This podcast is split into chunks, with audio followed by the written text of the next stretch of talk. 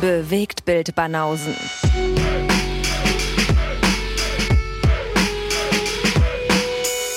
Filme, Kino und Serien, bis ihr kotzt. Moin. Die Bewegtbild-Banausen. Ach, da kam noch was. Ich dachte, du beschränkst dich auf Moin. Peter und Manu von den Bewegtbild-Banausen. Nee, hast du Bewegtbildfressen, meine Begrüßung. Das läuft ja schon wieder rund hier. Zu viert ist doof. Lass mal einfach alle durcheinander sprechen. Ja, das ist ein guter Plan. Okay, Peter, sag doch auch noch was. Nicht ausreden lassen hier den anderen. Einfach direkt übereinander. Ja. Und schon haben alle abgeschaltet. Und die muss daraus eine Unterhaltung machen. Genau, ich ziehe das dann auseinander und gucke, dass das wird gut. Läuft, finde ich auch. Einmal mehr ein Beleg dafür, dass wir hier nichts skripten. Nee. Ist auch schön. Dann ist es auch mal ein bisschen chaotisch. Ne? Ja. Na, Beleg ist nicht, weil es kann ja sein, dass wir skripten und einer sich einfach nicht ans Drehbuch hält oder einer irgendwie zu schnell liest oder zu langsam. Vielleicht ist das Timing off. Kann ja auch sein. Von unserem Skript. Improvisiert. Lieb. Improvisierst du viel? Nee, ne? Meinst du jetzt also im Job? Podcast oder beruflich? Nee, im Job. Ey, wenn das möglich gemacht wird, super gerne, klar. Ja? Machst du gerne? Findest du cool? Freestyler. Cool. Rock the microphone. Das ist gut. Ist ja auch eine Kunst. Das muss man auch erstmal machen. Das ist gar nicht so einfach. Aber mögen viele Schauspieler, glaube ich, oder? Wenn die Freiheiten haben. Ja, ich finde es immer wieder abgefahren, dass das dann doch nicht so beliebt ist. Also ich kenne tatsächlich auch einige, ja, die da keinen Bock drauf haben. Okay, aber also ich glaube, oder liegt es am Genre? Ist, glaube ich, dann vielleicht eher so bei Komödien. Ist das dann beliebter? Ich glaube, es ist eher eine Frage vom Regisseur. Oder so. Ich weiß nicht. Habt ihr uns schon vorgestellt eigentlich? Ach so, nee, stimmt. Siehst du, da war was. Müssen wir euch noch vorstellen, ganz ehrlich. Die Prominenz der Podcast-Filmlandschaft da draußen, ja. Da erkennt man doch schon an einem Bart erkennt man doch schon, wer ihr seid. Und an einem Hallo weiß man natürlich. Den Bart sieht aber keiner, ne? Das sind die Filmfressen. Da hat er recht, ja. Na, aber genau. Man denkt sich, wir waren ja schon ein paar Mal zu Gast. Ja, klar. Ja. Und im Quiz auch. Da war die auch. Und ihr habt auch eigene Formate und habt ein eigenes Quiz. Ja, das ist ja Brodys Quiz eigentlich. Er spielt das nur auf unserem Kanal. Und wir spielen da häufig mit. Ja, warum nutzt er euren Kanal und eure Bekanntheit, um sein Quiz da zu vermarkten? Um seine Reichweite zu erhöhen. Ja.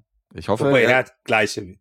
Ja, die Reichweite ist nicht so unterschiedlich. Nee, so. Aber es ist eine andere Zuhörerschaft, glaube ich. Und dann kann er vom Doppelten quasi. Wer hat denn die intellektuellere Hörerschaft von euch beiden? Ach so. Definitiv nicht wir. Nicht ihr, okay. Oder? Weiß ich nicht. Boah, schwierige Frage. Ja. Wie sieht das bei euch aus? Wie sind die drauf? Bei uns Proleten, 90%. Ausschließlich, ja. Mit Abstand. Ein paar Intellektuelle sind dann auch noch dabei. Das können wir ja sehen wir ja so an den Supportern, was sie so beitragen.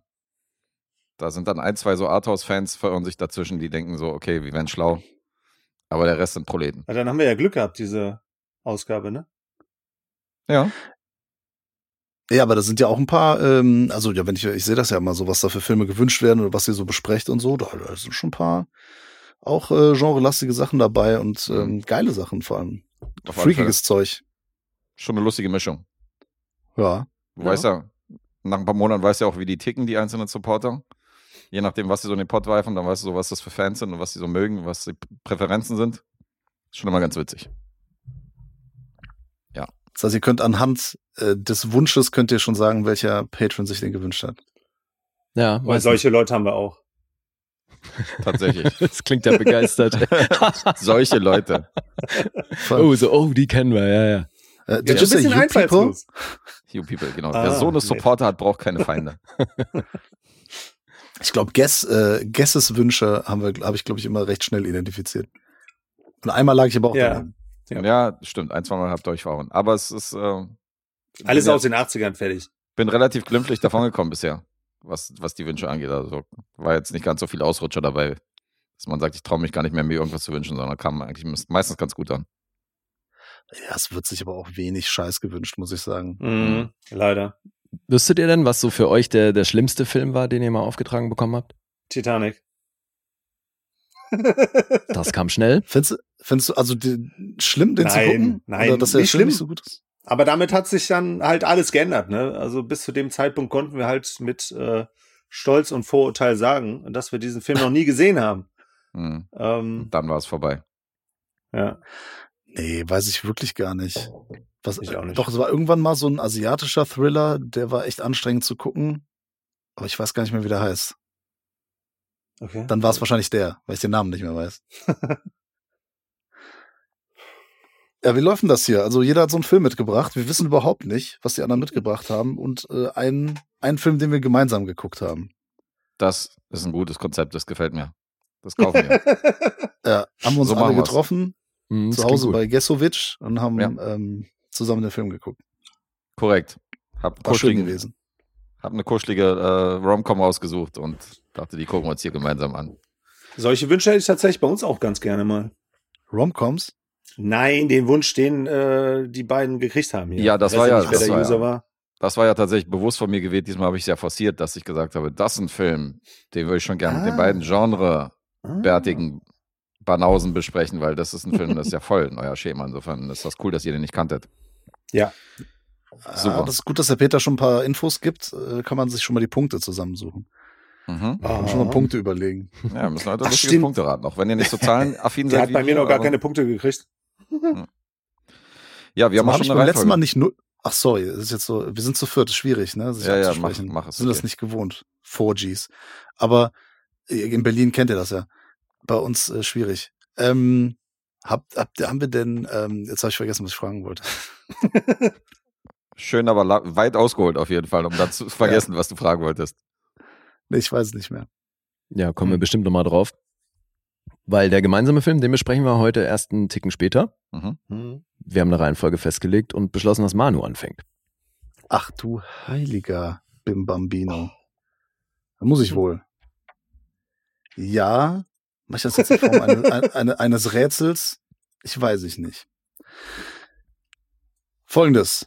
Das ist ein Film aus dem Jahre 1989, den ich selbst noch nicht gesehen habe. Hab gedacht, ach komm, den bringe ich mal mit. Kennen wahrscheinlich nicht so viele und deswegen stelle ich den hier mal vor. Es ist ein Film, der produziert wurde von der Firma Troma.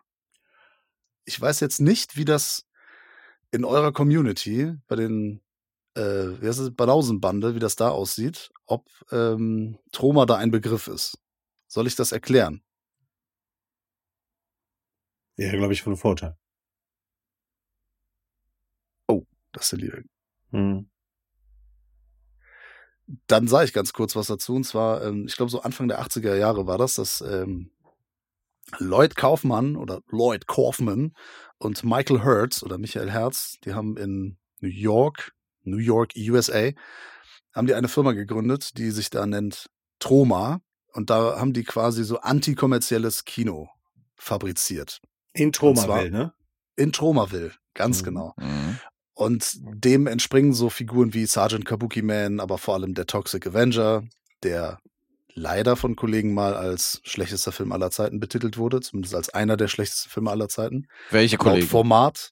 Wer macht denn sowas? Wir waren's nicht. Wer macht ein Format, das heißt die schlechtesten Filme aller Zeiten? Ach, echt? Wer wird das wohl sein? Sehr frech. Wow, ja, und da war wirklich Toxic Avenger dabei. Ja, solche Filme packen die da rein. Das ist auch der Grund, warum ich nicht ganz so ein großer Fan bin. Mhm. Mhm. Obwohl die Macher natürlich, die finden den Film ja auch gut. Aber ja, was ich damit verdeutlichen möchte, ist, dass halt eben Troma nicht in dieses hipster-eske wir gucken aus Ironie reinpasst, weil diese Filme so konzipiert sind, dass die haben halt kein Geld, sehr wenig Budget, es geht um Titten, also nackte Tatsachen, Geballer, Splatter, Ekel, alles mögliche. Und möglichst mit Laiendarstellern oder, weiß nicht, ab und zu schaut auch mal Lemmy vorbei oder irgendwelche Leute. Und das ist dann eher so ein Abfeiern von eben Anti-Kommerz, Anti-Mainstream und einfach so durchdrehen. Ne? So Filme wie Romeo und Julia und so weiter und so fort. Auf jeden Fall, Peter und ich haben so ein Herz dafür. Und da habe ich gedacht, ich packe mal diesen Film mit in meinen Rucksack und bringe den euch mit. Von Regisseur Eric Lussier. Der hat auch den Film Class of Nukem High 2 inszeniert. Aber das ist nicht der Film, den ich dabei habe. Jetzt verrate ich den Titel. Es ist Fortress of America. Okay. Also Fortress of America, aber das beim America sind hinten 3 Ks drin. Mhm. Und jetzt habe ich ein Problem, weil ich die Handlung beschreiben muss. Hat keine Handlung. Ja, doch. Also minimal. Es ist so, dass sich so eine Terrormiliz zusammengeschlossen hat aus ehemaligen Söldnern, irgendwelches Militär, Ex-Militär. Man weiß es nicht so genau. Und die haben sich halt in einem Wald zusammengetan, verschanzt, und die bringen jeden um, der da in die Nähe kommt. Warum das so ist, lässt der Film offen. Dann gibt es unsere Hauptfigur, John Whitecloud, der irgendwie, ich glaube, aus dem Gefängnis kommt oder so. Warum? Das überlässt der Film unserer Fantasie. Und der stellt sich gegen die und übt Rache an einem korrupten Sheriff. Warum genau? Keine verfickte Ahnung. Ich weiß es nicht. Der Film erzählt das nicht. Obwohl er 100 Minuten Zeit hätte. Der Film nimmt sich halt 100 Minuten Zeit, um uns eben barbusige junge Damen zu zeigen. Action-Szenen, ein bisschen Splatter und so Shootouts. Bei den jungen Damen oder unter den jungen Damen befindet sich auch Kascha. Kennt ihr nicht oder nicht mehr? Das war eine Darstellerin für Erwachsenenfilme damals. Die hat vor allem irgendwie, war die dadurch interessant, dass sie angeblich irgendwie so halb asiatisch, halb europäisch ist, aber diesen europäischen Hintergrund, der wurde nie wirklich bestätigt, also stimmte wohl nicht, weil sie halt blondes Haar hat, ein asiatisches Gesicht, also asiatische Gesichtszüge und sehr große Hupen. Und hat sie am Anfang auch gesagt, die hätte sie gar nicht machen lassen, was natürlich Quatsch ist, so, ne? Sieht man halt, ne? Das sind einfach riesengroße gemachte Dinger, und die hält die halt in jeder zweiten Szene, in der sie vorkommt, dann in die Kamera. Aber es sind auch noch ein paar andere Darstellerinnen, die eben zeigen, was sie haben in einer Handlung. Wie gesagt, also das ist schon die Handlung, ne? Es geht darum, dass die Leute da dass die Terrormiliz die Leute tötet und dann der John Whitecloud irgendwann sich gegen die stellt und Rache nimmt und mit so seiner Crew da auftaucht und die da alles niedermetzeln wollen. Was macht jetzt Troma-Filme aus? Haben wir schon gesagt. Nackte Tatsachen, Action, Splatter und so weiter, aber eben auch immer so ein weirder Humor, der natürlich teilweise dadurch entsteht, dass es Laiendarsteller sind, der teilweise dadurch entsteht, dass, das gewollt und nicht gekonnt, aber meistens ist es bei Troma eher so, die pfeifen einfach drauf. Hier sucht man diesen Humor vergebens. Der Film nimmt sich leider sehr ernst. Im Vergleich zu sonstigen Troma-Produktionen. Und er ist halt auch nicht sonderlich lustig sonst. Also es gibt halt ein paar Szenen, die sind halt so doof und so blöde, dass man halt lachen muss. Mhm. Aber es ist nicht dieser Troma-typische Humor. Abgefahren. Warum? Mega abgefahren. Der Regisseur, der Eric Eric Lussier, hat den Film auch genauso bei Lloyd Kaufman gepitcht. Er meinte, ja, das ist so eine Terrormiliz, die töten halt alle, die in die Nähe kommen. Und da hat er gesagt, jo, alles klar, hau rein, mach's sie. Und das bekommen wir halt 100 Minuten zu sehen. Und es fällt schon teilweise schwer, das als Film zu bezeichnen. Also es sind auf jeden Fall verschiedene Szenen, die aneinandergereiht sind. Mhm. Aber wie gesagt, es gibt kaum eine Handlung, es gibt kaum irgendwie, weiß nicht, Figuren, denen wir großartig folgen können. Es gibt keine Identifikationsfiguren. Es gibt halt Szenen. Und am Ende, also es gibt auch ein Ende. Es gibt ein Finale und ein Ende. Immerhin. Und irgendwann ist der Film vorbei.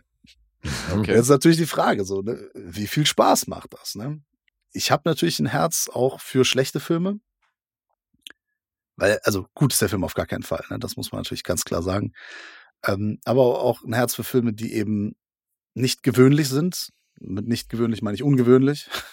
Das war das Wort, das ich gesucht habe. Und hier ist das so, dass man schon, also gerade am Anfang auch ein paar coole Splatter-Szenen zu sehen bekommt, aber im Finale, wenn so ganz viele Menschen aufeinandertreffen, da denkst du, jetzt geht's mal wirklich zur Sache, aber so bis auf irgendwie ein Messer im Hals und so ein paar Shootouts kann der Film nicht mal da abliefern und denkst echt so, okay, schade eigentlich, ne? Wirklich Missed Opportunities, wie der Franzose sagt. Es ist Fortress of America. Also es war noch eine Zeit vor Team America. Mhm. Wo, vielleicht haben sich Trey Parker und Matt Stone auch ein bisschen inspirieren lassen, zumindest so von der Grundidee, weil es ist schon so ein bisschen so, ja, das Militär ist halt, also es wird jetzt nicht im besten Licht dargestellt oder auch so, dass die Regierung der USA, und da kommen wir zum letzten entscheidenden Punkt, was Troma-Filme nämlich auch immer ausmacht, Peter weiß es, sagt's aber nicht, weil er das auch unserer Fantasie überlässt. Nee, die meisten Troma-Filme, also sowas wie Toxic Avenger und so weiter, die haben auch immer Sozialkritik drin, oder sonstige irgendwie, ne, Umweltthemen oder, weiß ich nicht, ne, sonstige irgendwelche ja, Themen, die sie ansprechen, und dieser Film halt nicht. Leider mangelt's auch daran. Ja. Hm.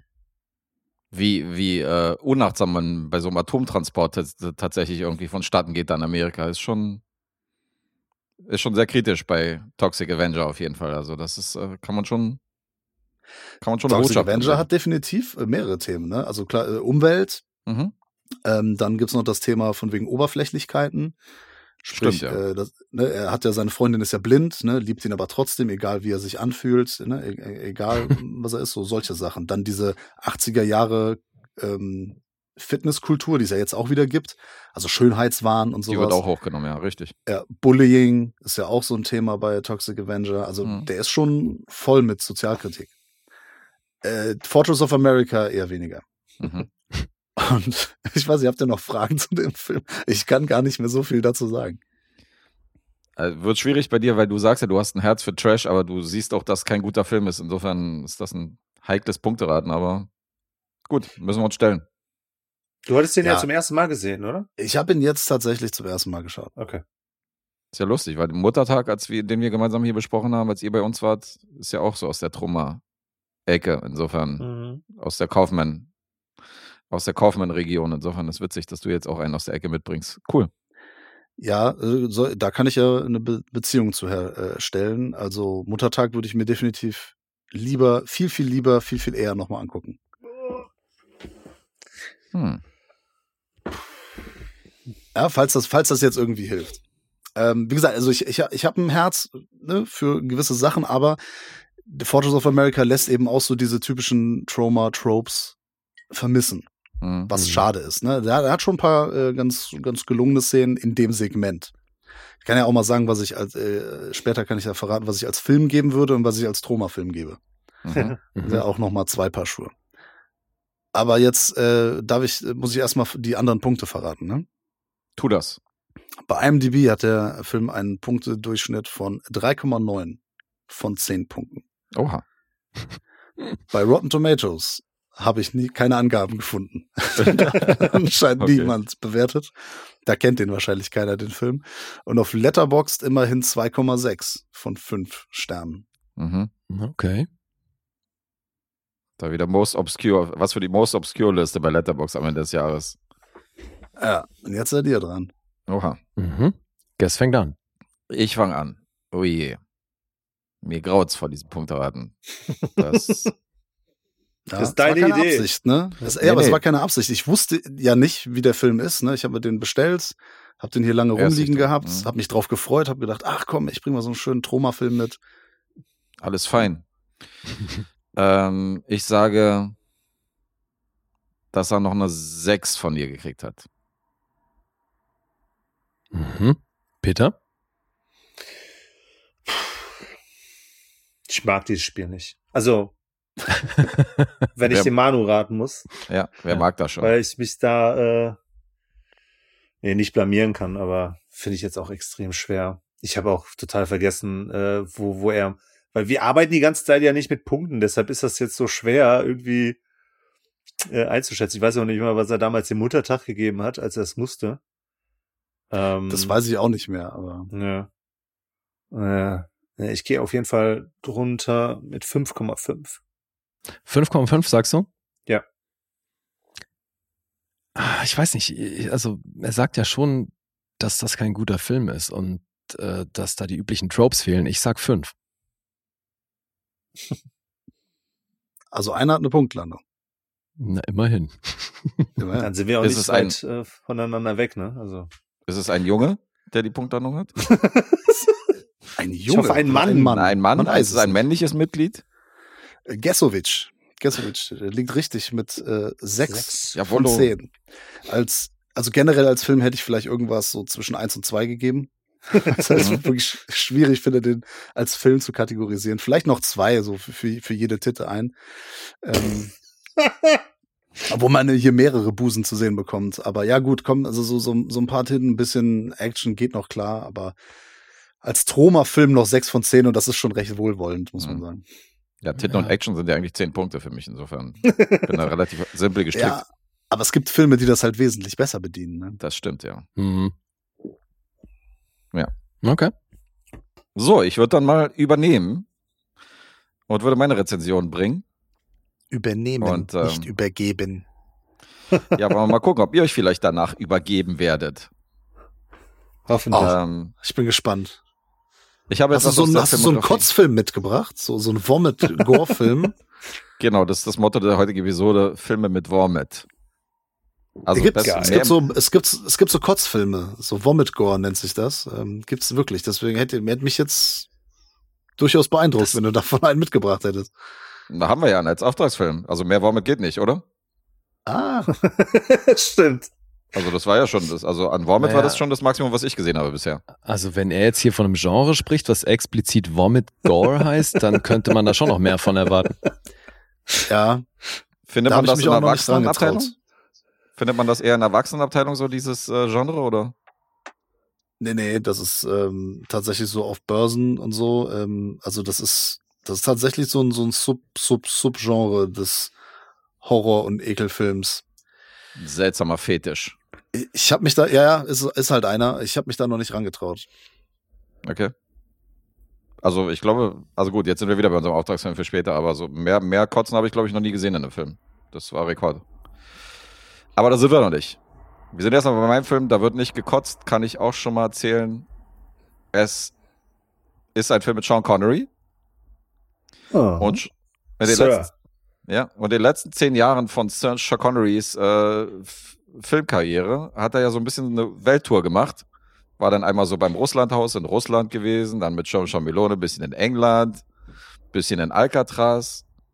Und einmal hat er sich ein bisschen um die japanische Kultur gekümmert, nämlich in dem Film Die Wiege der Sonne. Rising Sun. Okay. Aus dem Jahr 1993. Kennt ihr den? Ich erinnere mich, als der im Kino lief. Da wurde so ein bisschen Buhai drum gemacht. Ich habe den aber nicht gesehen. Hast du nicht gesehen? Peter, du irgendwann mal gesehen? Nee, tatsächlich nicht. Aber ich habe den irgendwie auch abgespeichert unter Kriegsfilm. Ist aber Quatsch, oder? Nein, das ist Quatsch. Ja, okay. Lee? Ich bin mir nicht sicher, ob ich den gesehen habe. Alle nicht sicher, abgefahren. Ja. Der Regisseur und Drehbuchautor ist kein Unbekannter, das ist Philip Kaufman, der Autor von Indiana Jones und Regisseur von Körperfresser kommen, den ich fälschlicherweise immer als Cronenberg-Film betitel, obwohl das nicht ein Cronenberg-Film ist. Und den haben wir hier auch schon besprochen. Ja, und der adaptierte das Buch von Michael Crichton. Das ist natürlich ein bekannter Autor, der schon für einige Filmvorlagen da die Bücher geschrieben hat. Und dieser Film kam 1993, genauso wie Jurassic Park aus seiner Feder, kamen die beide im gleichen Jahr ins Kino.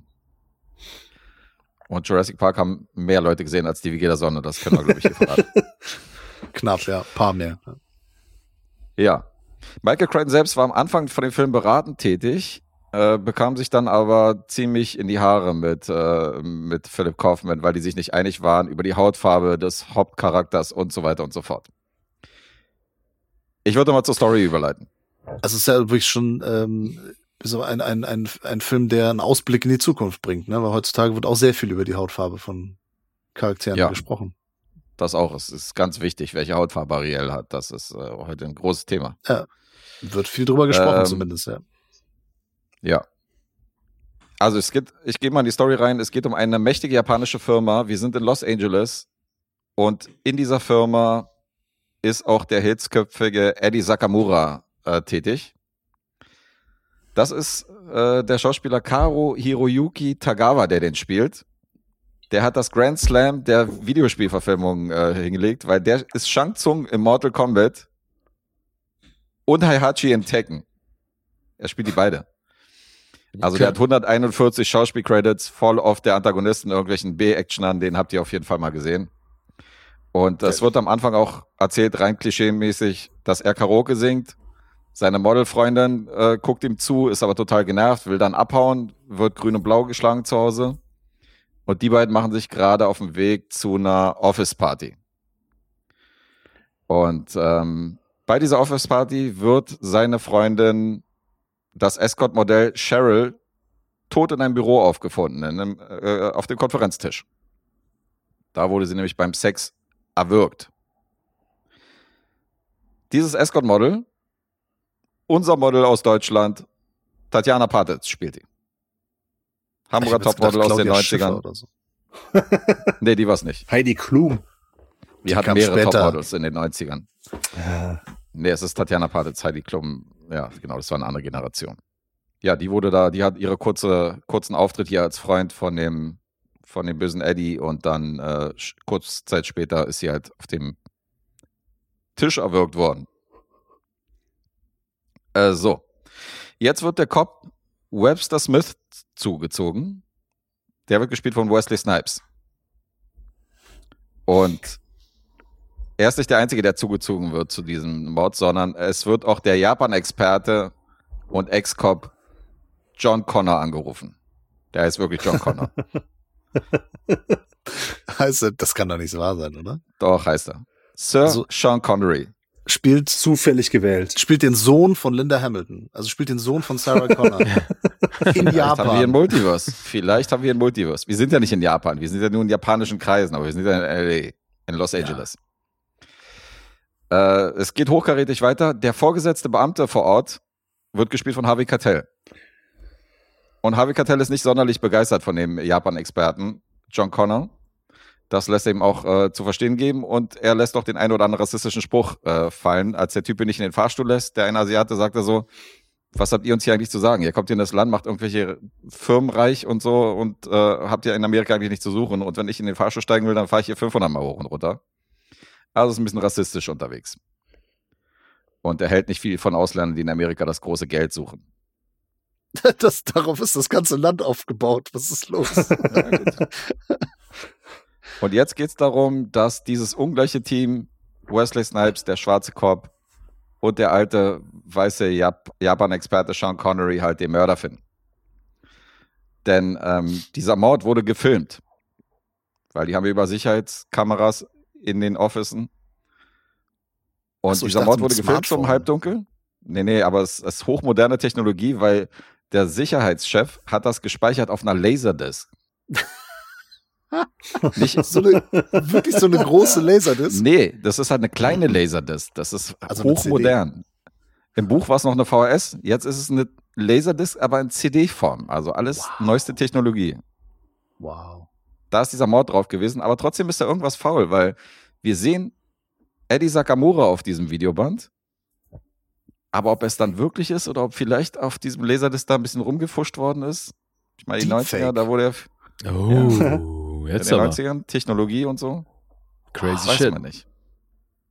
Ja gut, jetzt klingt es auch nach einem Michael Crichton Drehbuch oder nach einer Michael Crichton Geschichte. Ich komme also aber nicht, sorry, ganz ehrlich, ich komme nicht drüber weg, ne, dass irgendwie nur 7 Jahre nach Terminator und 2 Jahre nach Terminator 2 jemand in seinem Film eine Figur John Connor nennt. Warum auch immer. Es wäre natürlich interessant zu wissen, ob der John Connor auch in dem Buch von dem Michael Crichton hieß, weil das gab es natürlich vor Terminator 2. Ja, aber vielleicht nicht vor Terminator 1 und falls doch, scheißegal, nenn den Charakter anders. Du kannst den nicht 2 Jahre nach Terminator 2, kannst du nicht John Connor nennen. Ich weiß nicht, wann er das Buch geschrieben hat, das habe ich mir nicht aufgeschrieben. Aber wenn Michael Crichton Die Wiege der Sonne 77 geschrieben hat, dann ist Cameron der Plagiats-Arsch. Ja, aber trotzdem, also nochmal, ne, du kannst nicht in den Film, da musst du in den Film den anders nennen. Weil nee, ich würde mich doch nicht an dem beugen. Wenn ich John Connor erfunden hätte, da würde ich doch sagen so, Cameron, hier in your face. Ich habe John Connor erfunden. Okay, gut. Ich weiß nicht, zwei Jahre nach dem teuersten Film aller Zeiten bis dato. Und ein sehr, sehr beliebter Film. Ja, gut. Mhm. Ja, wir hatten das schon ein paar Mal, dass wir so, also Lee war neulich irritiert, weil es einen Charakter gab nach einem Basketball-Moderator, der irgendwie im Basketball voll groß war und der hieß genauso mit Vor- und Nachnamen. Clark Kellogg. Genau. Okay. Und ich hatte einen Charakter namens Bonnie Raitt, die gleichzeitig eine Sängerin ist. Und im Film hieß halt eine Schauspielerin auch Bonnie Raitt in ihrem Charakter, wo ich dachte, warum Vorname und Nachname wie die Sängerin? Naja. So, ich hab's rausgesucht. Der Roman ist von 92. Von 92? Und jetzt sieht er, das ist ein Jahr nach Terminator 2. So. Tja. Crichton und Philip Kaufman. Der Name was gefällt mir, den nehme ich auch so. Ja. Geil. Was habt ihr euch dabei gedacht? So, ich will ja gar nicht so viel verraten, aber ich möchte eins sagen, also dieser Film muss in den 90ern gedreht worden, weil alles, was außerhalb der 90er ist dieser Film komplett schon, der ist schon im Jahre 1994, ist er schon veraltet. Mit dieser komischen Laserdisc-Technologie und dem Schauspiel und dieser ganzen Story. Und du hast natürlich immer so, dass Sean Connery alle 10 Minuten dann erklärt, nach einem japanischen Begriff, wie er sich zu verhalten hat, dass du die Arme am Körper, weil die Japaner können das als beleidigend auffassen, wenn du irgendwie ausladende Bewegungen machst und du musst das und das machen. Und Wesley Snipes macht natürlich mal genau das Gegenteil. Und benimmt sich natürlich genau daneben. Und sagt so, ja, lass mich reden, halt du dich zurück. Macht er natürlich nicht. Und dann gibt es verschiedene japanische Begriffe aus dem Bushido und Co., die dann Sean Connery immer wieder reinschmeißt und wo er dann erklärt, warum er der Japan-Experte ist.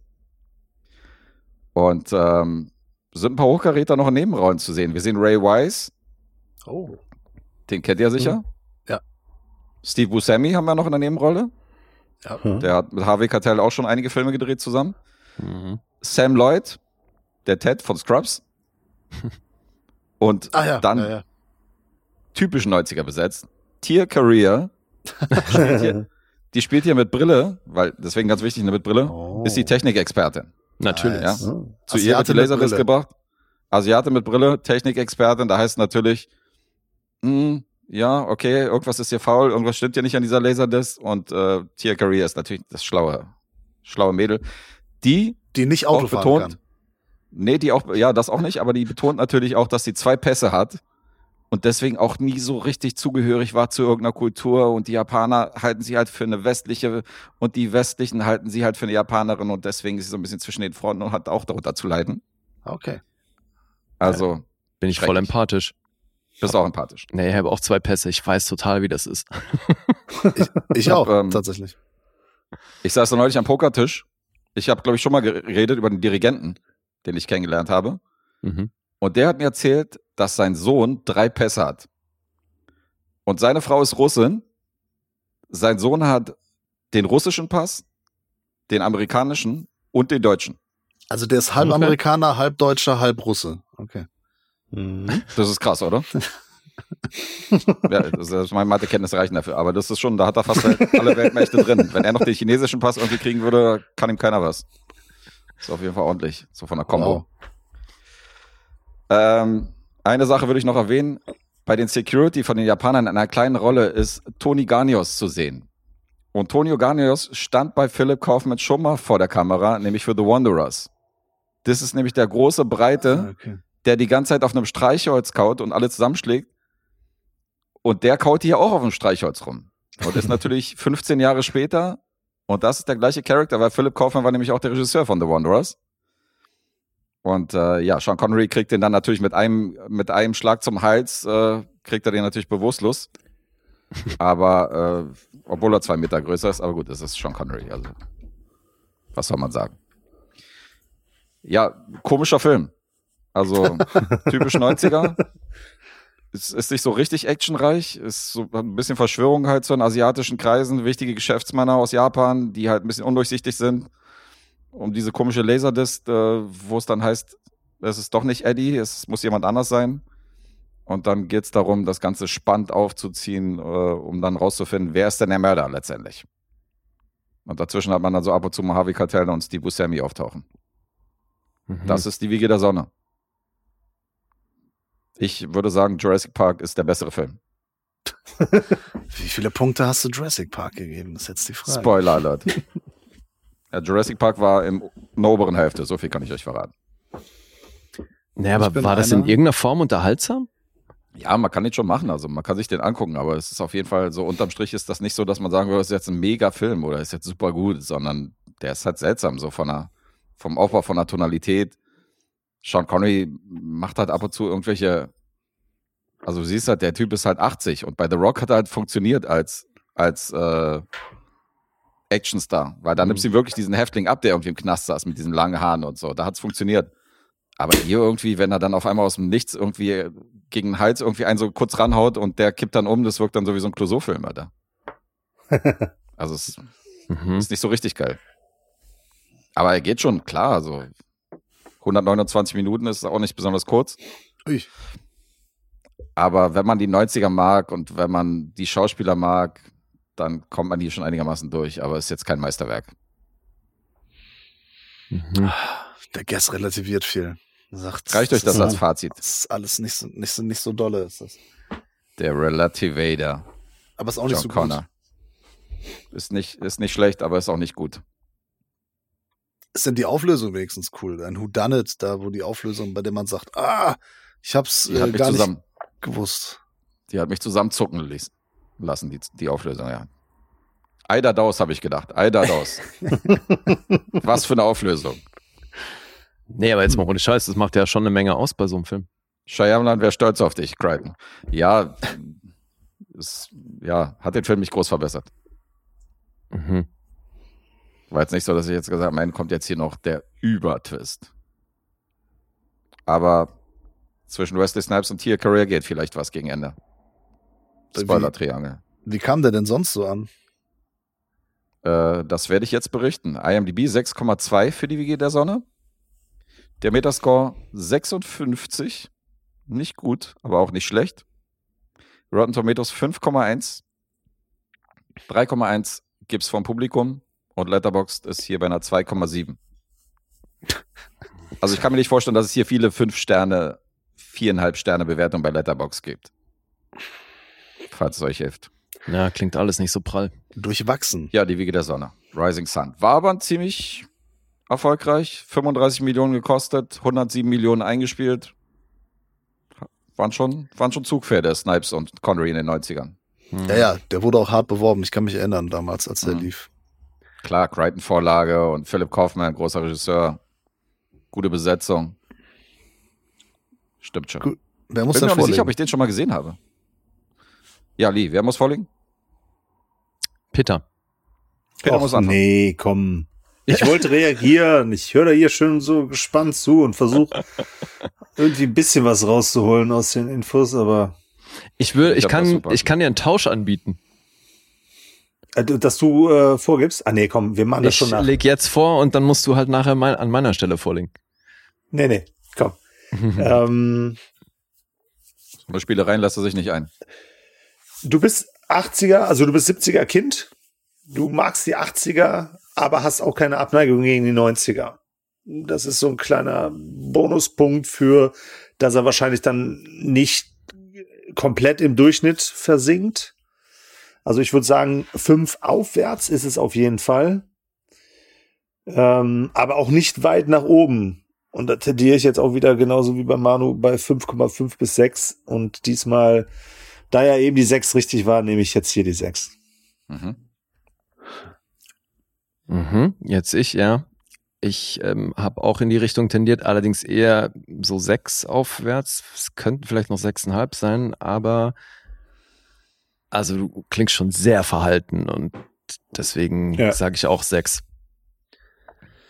Ich war von Anfang an bei einer 6,5 und dann habe ich gemerkt, wie kalt der Film ihn lässt. Ne? Also Guess hat dann immer weiter relativiert. Ja, nicht gut, nicht schlecht. Ja, ist okay, ist in Ordnung. Ja. Aber ich sehe es auch wie Peter. Es ist noch irgendwie vielleicht, ich sehe das ja immer so, dass eine 5 oder genau die Mitte macht einfach gar nichts mit dir. Aber hier sehe ich es noch ein bisschen 90er Bonus, aber auch nicht viel. Und da gehe ich nicht so weit hoch wie ich sag 5,5. Okay.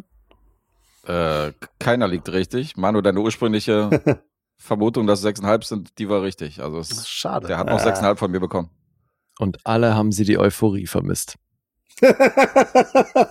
Ein euphorischer Guest bei 6,5 Punkten. Ne? Was für ein Film. Ja, aber also deine Einschätzung war wirklich so Mittelmaß, so um die 5 rum, habe ich gedacht. Ja, es ist halt ein komischer Film, aber es ist trotzdem, du hast ja schon ein paar Kämpfe und diese Verschwörungsgeschichte und so, also 6,5, also ich habe schon geschwankt zwischen 6 und 6,5. Du hast uns einfach an der Nase herumgeführt, das würde ich mal sagen. Von mir aus. Ja. Von schön, dass das auch. Ja, du, ich freue mich halt, wenn das auch noch ein paar andere Leute so sehen. Das ist aber ganz selten, dass hier alle 3 Leute bei mir daneben liegen. Entschuldigung. Ne, die haben, aber wir waren unisono der Meinung, dass du das immer weiter nach unten korrigiert hast. Okay. Vielleicht sollte ich meine Rezension kürzer gestalten. Auf einen Satz beschränken. Vielleicht sollst du mal aufhören, uns hier zu verarschen. Na, muss ich jetzt nicht mehr. Ach doch, ja, wir haben ja noch einen gemeinsamen Ratefeld. Stimmt, ja, jetzt geht's. 10 Punkte. Ja? Okay. Dann nächster Film. So, okay, Die Wiege der Sonne, Rising Sun, 1993, fertig. Okay. Ja, dann kommen wir zu unserem gemeinsamen Film. Ach ja, da kommt der jetzt. Ja. Genau der. Gast hat euch den aufgezwungen? Oder? Ja. So ein bisschen? Aufgezwungen? Nee. Ja. Oder euch diesmal nicht groß vor die Wahl. Ja, was waren die anderen Optionen? Nee, er hat gefragt, ob wir den besprechen wollen. Ja, das war die Option. My way or the highway. Keine Alternativen, aber wir hätten Nein sagen können. My way or the highway. Genau. Ja, aber nee, ich glaube, das war natürlich bewusst ein ganz guter Pick für euch. Ja, Titel habe ich nämlich schon mal gehört und dann habe ich auch gedacht so, ach ja, lasse ich mich gerne drauf ein. Auf den Film aus dem Jahr 2006. Wie kommt das, dass der an euch vorbeigegangen ist, an beiden? Ist ja schon euer Cup of Tea. Ja.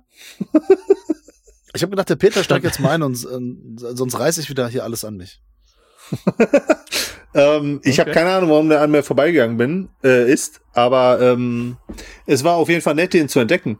Wobei ich aber auch tatsächlich so ein bisschen dran interessiert bin, wer sich denn sowas wünscht, weil der ja schon sehr speziell ist und ganz bestimmte Vorlieben hier so anspricht. Wie heißt der? Ja, angefangen bei Taxidermia. Taxidermia, ja. Das ist von unserem Kumpel Lukas. Denkbonus Lukas ist ein Supporter von uns und der hat eine sehr interessante Filmauswahl. Der hat uns Mucksmäuschen still aufgetragen. Danach irgendwie diesen Comme As You Are, diesen belgischen Film, der auch Hasta la Vista heißt. Und jetzt Taxidermia. Also der scheint so kreuz und quer durch Europa unterwegs zu sein. Und immer so ein bisschen, also noch keine große Hollywood-Blockbuster-Kunst, sondern der scheint mehr so das Nischenkino zu mögen. Mhm. Das war schön. Gut. Ja, ja, ist mir super. Den Filmfressen gefällt das. So nämlich. Mir auch, ja. Soll mal kurz sagen, was da passiert in dem Film? Gerne. Also grob die Handlung. Ich versuche es möglichst spoilerfrei, sonst gässert die Triangel schon im Anschlag. Es sind 3 Episoden quasi. Oder sagen wir so, ja, werden 3 Figuren beleuchtet. Am Anfang ist es ein Soldat, der... Ein Wichser. Ja, im wahrsten Sinne des Wortes ein Wichser. Der von seinem Chef, ne, Kommandant, Sergeant, was auch immer, ich kenne mich da nicht so aus, mit militärischen Rängen, auf jeden Fall mit seinem Vorgesetzten, von dem wird er immer so schikaniert. Und er selbst hat sehr... eigenwillige, ich möchte das jetzt nicht sonderlich bewerten, aber eigenwillige Masturbationsmethoden und Sachen, auf die er steht.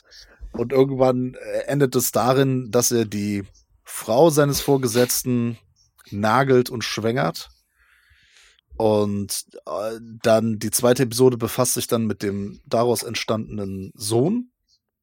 Mhm. Der wird Wettesser. Nicht Mitesser, sondern wird Wettesser. Wettfresser. Wettfresser, genau, ja. Also wirklich dieses Competitive Eating, wie man in Frankreich sagt. Und haut sich da alles Mögliche rein. Zum Beispiel, was waren das? 6 Kilo roter Kaviar in 5, ja. Mit seiner Frau, ne? In 60 Minuten. Mit seiner Frau zusammen, ja. Ja, mit seiner Frau. Kilo. Richtig ekelhaft. Naja, auf jeden Fall, so. Da kommt das erste Mal dieses Kotzen halt rein, ne? So, man sieht halt. Es ist übrigens zu dem Zeitpunkt auch ein sehr beliebter Sport, der übertragen wird in den Medien. Also so wie Fußball oder andere Sportarten wie Basketball etc. hier in unseren Breitengraden. Und ja, ist da recht erfolgreich, was das angeht. Ist halt ein Champion. Frisst halt und kotzt. Breakfast for Champions. Und der mit seiner Frau, die bekommen wiederum einen Sohn, den Lajos. Wie heißt er noch? Ja, Lajos kann sein. Ja, irgendwie so. Ich glaube auch. Ja, Lajos. Und in der dritten Episode steht der dann im Zentrum. Der ist dann konstitutionell ganz anders, also vom Körperlichen ganz anders geartet. Der ist geartet, Entschuldigung, ups, falscher Begriff. Also sieht halt anders aus, ist halt sehr dünn, was dem Vater missfällt. Der Vater ist nämlich super fett geworden, sieht jetzt aus wie der Typ hier bei Blade, ne? So diese Masse, einfach so, diese Leute, die mit dem Kran aus dem Wohnzimmer geholt werden. Dann Jabba the Hutt in Mensch. Genau, er ist einfach nur noch so ein Fettberg und sein Sohn ist ein Taxidermist geworden. Also Taxidermie ist ja dieses Ausstopfen von Tieren. Mhm. Und das macht er dann beruflich. Und sein Vater ist halt total enttäuscht von ihm, weil er das natürlich total für ehrenlos hält. Und ja, er ist sehr enttäuscht, dass er eben kein Wettesser geworden ist. Und schikaniert ihn halt den ganzen Tag. Und am Ende passiert dann was. Also der Sohn reagiert darauf. So, kein Spoiler an der Stelle. Das passiert in dem Film. Jetzt seid ihr dran. Quasi 3 Generationen der gleichen Familie und jede Geschichte für sich ist schon ein bisschen abgefuckt. Mhm. Ja. Da treffen Generationenkonflikte aufeinander. Da stecken schon so ein paar Themen drin in dem Film. Mhm. Ja, aber jetzt mal so, also ich weiß nicht, aber so, also diese 3 Generationen, die man betrachtet hat, ich fand da einzelne Szenen stark und wie es gedreht worden ist. Mhm. Aber beim Film an sich frage ich mich schon, wo ist hier jetzt der Sinn? Der tiefere? Ich denke, es ist ein künstlerischer Film. Also der ist schon recht eklig, das darf man, das haben wir jetzt ein bisschen verschwiegen. Also man sieht sehr explizit, wie gekotzt wird. Man sieht diese Masturbationsszenen. Man sieht Geschlechtsteile. Genau, das. Man sieht Innereien. Ne? Also bei dieser Taxidermie zum Beispiel. Da gibt es ja auch nochmal ein großes Finale mit. Aber ich muss sagen, so von den sonstigen Filmen, die ich so kenne, die auf Ekel abzielen oder auf Schock aus sind, hat der auf jeden Fall noch eine künstlerische Note. Ja. Ja, und ich finde vor allem, ich bin dabei, Guess, ich finde, es gab selten was so ekelhaft ist, aber so schön inszeniert wurde. Mhm. Oder so schön dabei aussieht. Fand das echt, also echt schöne Bilder, aber eigentlich super ekelhafte Dinge, die man da sieht. Ja, die Bilder sind stark. Auch das Stadion, wo die das zeigen, so von oben, weißt du, so ganz kurz, und wo das alles so gedämpft ist und leise so. Wo gerade dieses Spektakel stattfindet. Und dann gehen die runter und alle kotzen sich die Seele aus dem Leib, sowas. Also. Ja. Allein diese Eines der schönen Bilder war doch das mit der Badewanne, falls ihr euch erinnert. Das war ja relativ schnell. Die ist so rotiert. Das ist ganz am Anfang, ne? Ja. Genau, wo wir dann halt auch verschiedene Dinge, die in dieser Badewanne dann halt passieren, gezeigt werden. Ne? Und letztlich ja dann auch eine Vergewaltigung. Also, ne? Und ich glaube, die Geburt wurde ja auch darin dann da auch dargestellt. Ja. Und ich fand, das war so eine der prägnanten Szenen, die sich in anderer Form immer wieder so ein bisschen wiederholt hat. Weil tatsächlich für mich war das Interessanteste hier die Übergänge. Weil sehr häufig tatsächlich Vergleiche auch gezogen wurden. Und zwar etwas abwegige Vergleiche. Wenn wir zum Beispiel, also so aus den Erinnerungen heraus, Muttermilch und Vogelscheiße beispielsweise. Mhm. Die dann, in einer Szene war es Muttermilch, die genuckelt wurde, und im anderen wurde daraus quasi Vogelscheiße. Mhm. So halt an den Haaren herbeigezogene, provokante Vergleiche.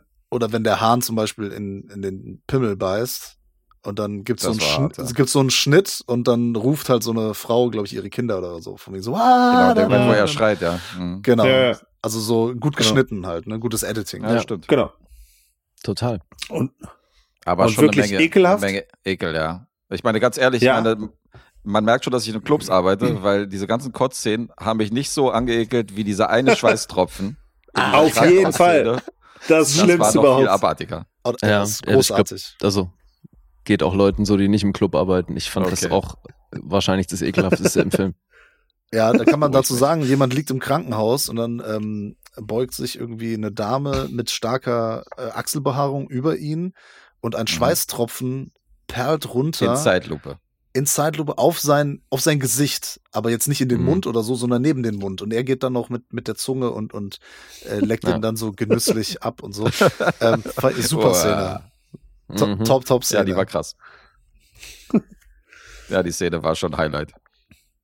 Ja. Aber ich merke trotzdem, ihr beiden, also die Banausen sind ein bisschen banausig unterwegs. Ja, ich bin so begeistert. Das war auch wieder sehr schwer für mich zu bewerten, weil ich fand ihn einerseits wirklich stylisch, fand einzelne Momente richtig stark, aber ans Film, so habe ich mich schon gefragt, so, ich bin mir auch sicher, dass ich den schon mal gesehen habe, tatsächlich so. Ich war mir echt sicher, dass ich den schon kenne. Okay, aber sowas vergisst man doch nicht so einfach. Nee, komisch. Aber ich bin der Meinung, ich kenne den. Oder ich habe wirklich den Trailer irgendwann mal gesehen und mir das gemerkt, die ganzen Momente. Das kann natürlich auch sein. Aber was ich auch so ein bisschen verstehe, ist tatsächlich, ich tue mich auch so ein bisschen schwer, da so eine große Geschichte drin zu erkennen, beziehungsweise eine Sinnhaftigkeit der drei geschilderten Generationen.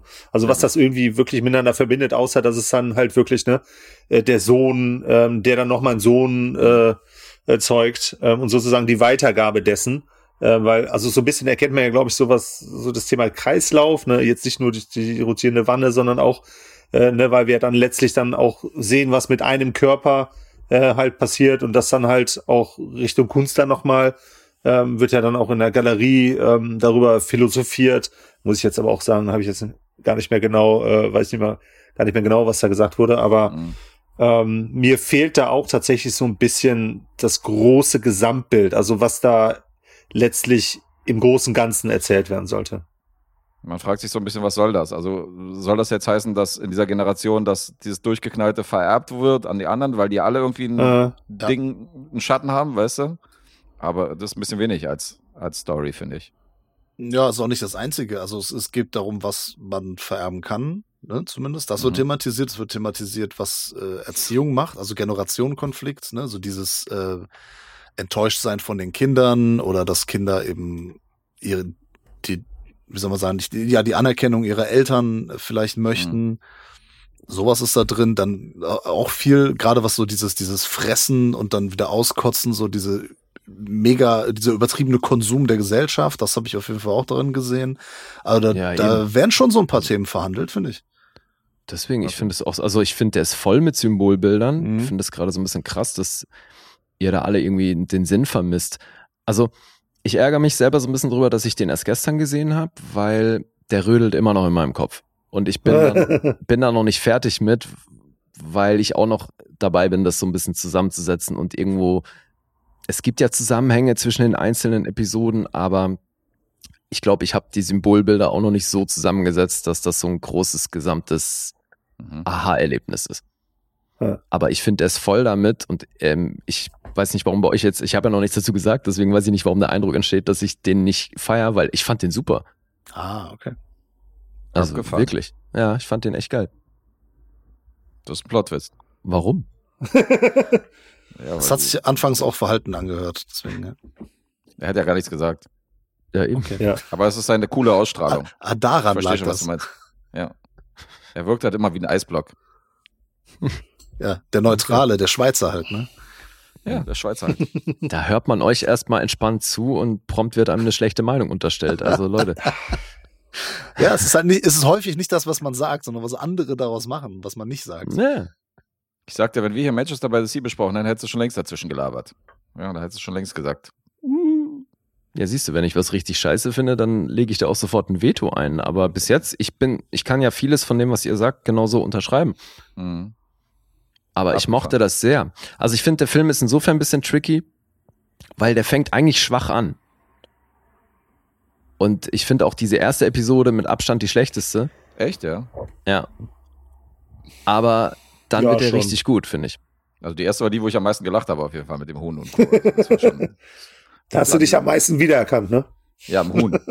Du hast da mehr gelacht als bei den ganzen Kotzarien und was da so alles mit dran hängt? Die erste Szene fand ich super, ja.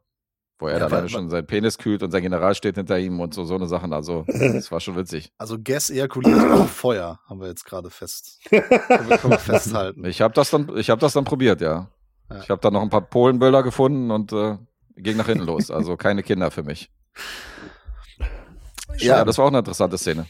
Also, das, was Lee sagt, Ja, genau, mit dem, das ist ja ganz am Anfang auch.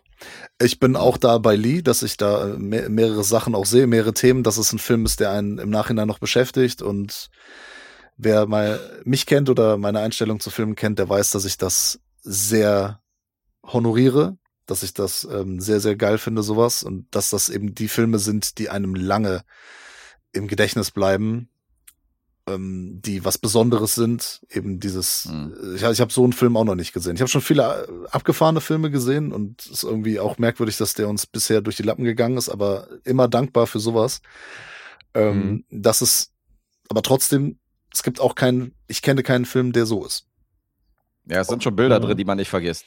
Ja, der ist von der Ästhetik her sehr cool, von den Bildern, die Schauspieler bringen das irgendwie auch echt cool rüber, und ich finde, ja, wie gesagt, die Inhalte, ne, also da passt halt wirklich wieder Form und Inhalt zusammen, und deswegen bin ich Fan.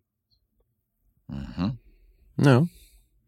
Also okay, ich finde, es ist jetzt auch nicht weit hergeholt, wenn man da so Themen drin sieht. Ein paar davon habt ihr ja schon angesprochen, aber für mich geht's hier halt auch sehr stark um Lust, Bedürfnisse, aber dann im weiteren Verlauf auch Liebe oder fehlende Liebe. So die Wahrnehmung davon. Ich finde, da ist echt eine ganze Menge drin. Ja, das habe ich hier alles nicht gesehen. Dazu war das zu chaotisch, dass die Braut da am Fenster gevögelt wird von besten Freunden und weiß nicht. Das war mir zu abstrus, um da jetzt diese tiefen Botschaften drin zu sehen. Ja, aber hat's dir denn Spaß gemacht? Bedingt, also ich bin da, glaube ich, unter euch auf jeden Fall, was den Spaß an dem Film angeht. Also, wo Manu recht hat, da sind schon Bilder drin, die du nicht vergisst, also, aber insgesamt fand ich, das war ein komischer Film, also. Komisch. So ein bisschen mehr, also ich will jetzt nicht Style over Substance sagen, aber tatsächlich sind eher so einzelne Bilder bei mir haften geblieben, aber die Story an sich oder der Film als Ganzes, ich weiß nicht. Medium. Okay. Also ich sehe da nicht so viel Tiefes. Und ich glaube auch nicht, dass der bei mir nachwirkt. Ich glaube, der wäre so bei mir so eher so mäh. Okay, Peter? Ich würde das komisch gegen ungewöhnlich substituieren. Mhm. Also tatsächlich auch für mich super ungewöhnlich. Ich habe damit nicht gerechnet, und ich fand auch, der hat einen immer wieder überrascht, weil er sich auch nicht wirklich wiederholt hat. Also jeder Akt für sich war ja schon sehr individuell ungewöhnlich. Und ich finde auch, dass er mit steigender Laufzeit stärker wurde. Den ersten Teil fand ich tatsächlich auch am lustigsten. Der zweite, der hat mich tatsächlich ein bisschen angewidert, weil alles, was Essen und Verlieren von Körperflüssigkeiten angeht oder Ausscheidungen, stimmt, das war im dritten Jahr dann auch nochmal teilweise andere Ausscheidungen, oder auch das Essen, sowas kann ich mir eigentlich auch nicht anschauen. Das finde ich tatsächlich eklig, während der Schweißtropfen dann schon wieder sehr lustig war, und darüber habe ich mich auch gefreut, und der war auch sehr aussagekräftig. Als filmische Anregung, wenn man gerade eine Diät plant oder so oder irgendwas vorhat in der Richtung, kann man sich den antun. Das ist auf jeden Fall ein guter Kickstarter. Ja. Aber Peter, du klangst eingangs so, als würdest du das gut finden. Also du klangst eingangs so, als hätte dir der Film gefallen. Und jetzt? Nicht mehr, oder was? Doch. Nee, das klang gerade so ein bisschen so, als hättest du das stark relativiert. Nee. Achso, nee, tatsächlich nicht. Also Guess hat ja gesagt, eher so meh, dann hat Peter erhöht um ungewöhnlich. Ich calle Peters ungewöhnlich und erhöhe auf außergewöhnlich. Das Fold. Das call ich ebenfalls. Bei mir klarer Fold. Da bin ich dabei. Showdown. Heißt, ja, Showdown zwischen Manu und mir, oder wie? Showdown. Abgefahrenerweise tatsächlich der Oscar-Beitrag für Ungarn aus dem Jahr 2008. Also den haben die für den Auslands-Oscar eingereicht. Ja, aber verloren. Kann ich verstehen. Ich muss sowieso sagen, dass in den vergangenen Jahren ich irgendwie immer mehr vom ungarischen Kino mitbekomme. War dieser animierte Film auf dem Fantasy-Filmfest. Wie heißt der? Remembering Rembrandt? Irgendwas mit Rembrandt? Ich weiß es nicht mehr. Stealing? Nee. Nee, das ist ein dänischer Film. Ja. Irgendwas mit Ruben auch noch. Ach, Rubens Collector. Rubens Collector, nee. Ja, das war gar nicht Rembrandt, es war Ruben. Star Wars. Egal, auf jeden Fall ein animierter Film. Ja. Dann war der Control, den wir gesehen haben. Control habt ihr geguckt, ja. Ja, super. Wollte ich gerade fragen. Super Film. Dann der Son of Saul zum Beispiel, Saul oder Saul, wie auch immer der heißt. Oh, der fällt mir noch. Ja. Auch guter Film. Also ich habe jetzt in den letzten paar Jahren, dann dieses komische Drama. Peter, kannst du dich an dieses Liebesdrama erinnern? Was so ein bisschen wie Eagle vs. Shark war. Ja. Hat die Mel sich gewünscht. Scheiße, kannst du es rausschneiden? Hat sich meine Verlobte gewünscht. So. Damals. Und wir schneiden noch nicht. Und ja, Pech. Da habe ich Pech gehabt. Und jetzt der Taxidermia. Also da sind schon ein paar echt coole Beiträge dabei. Interessantes Filmland, sagst du.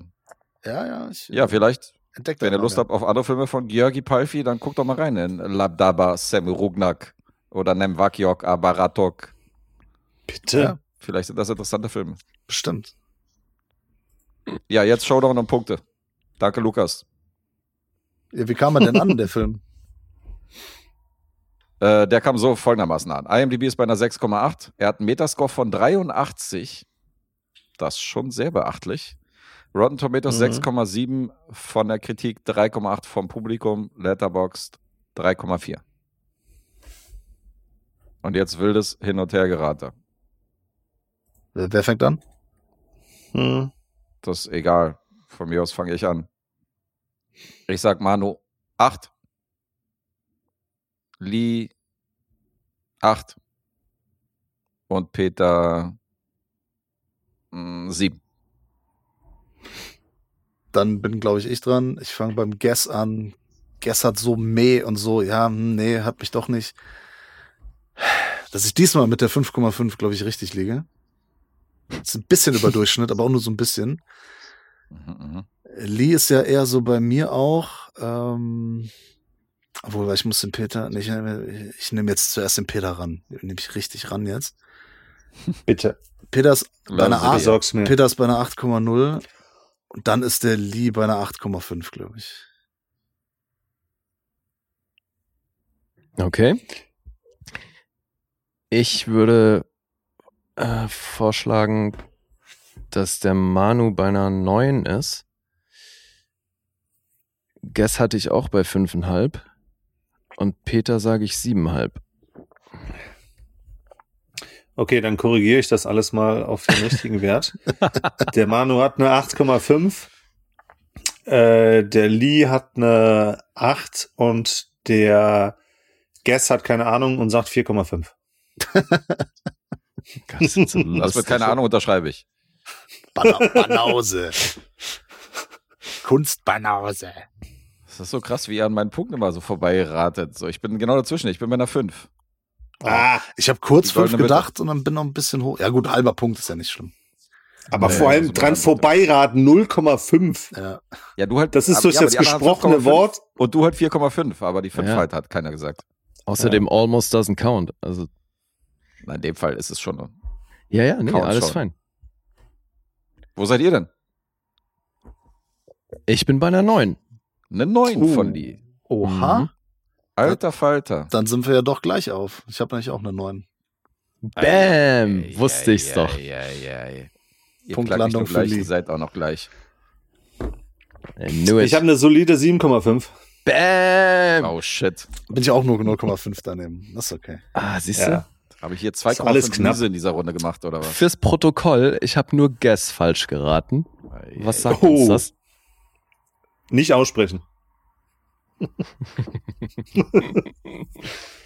Ja, so, ich muss es mal rechnen hier. Das ist krass. Ich glaube, ich habe 2,5 Miese gemacht. Wow. Lukas, nur wegen dir. Da kann er ja schon direkt einpacken, oder? Na, abwarten.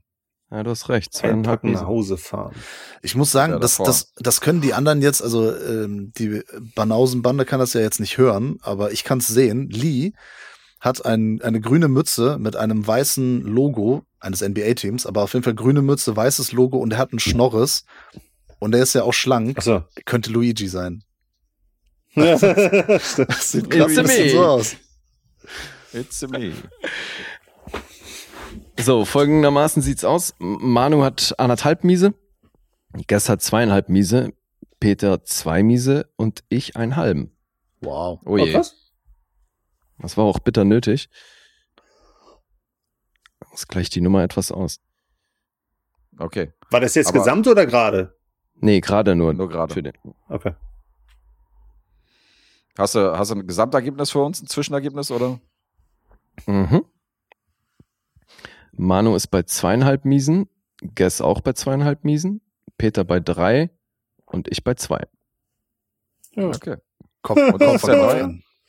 Unsere Punkterater dürfen ja jetzt auch unsere Gäste raten und dürfen die auch als Sieger wählen oder tippen. Also hier in dieser Folge sind mal wieder einige Punkte möglich, was das interaktive Punkteraten angeht von den Leuten. Sind wir gespannt. So, jetzt geht's weiter. Ja, Peter. Ja, sehr gerne. Ich muss ja immer mir ganz stark lange überlegen, was ich hier mitbringe. Ich werde auch tatsächlich, glaube ich, noch mal einen Film mitbringen, den ich von Anfang an bringen wollte, den ich euch mal vorstellen möchte. Diesmal bin ich aber quasi so ein bisschen, dem Guest gefolgt, denn der hat mich auf den Geschmack gebracht durch den einen oder anderen Pick, durch einen Pick tatsächlich, Southern Comfort. Denn Walter Hill, war für mich lange Zeit ein wenig unsichtbar. Was? Also jetzt,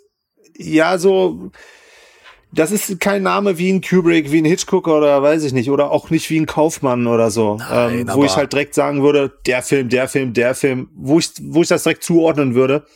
Mhm. Und wo ich auf dem Schirm habe, so von wegen hochkarätig, klasse, was der so liefert.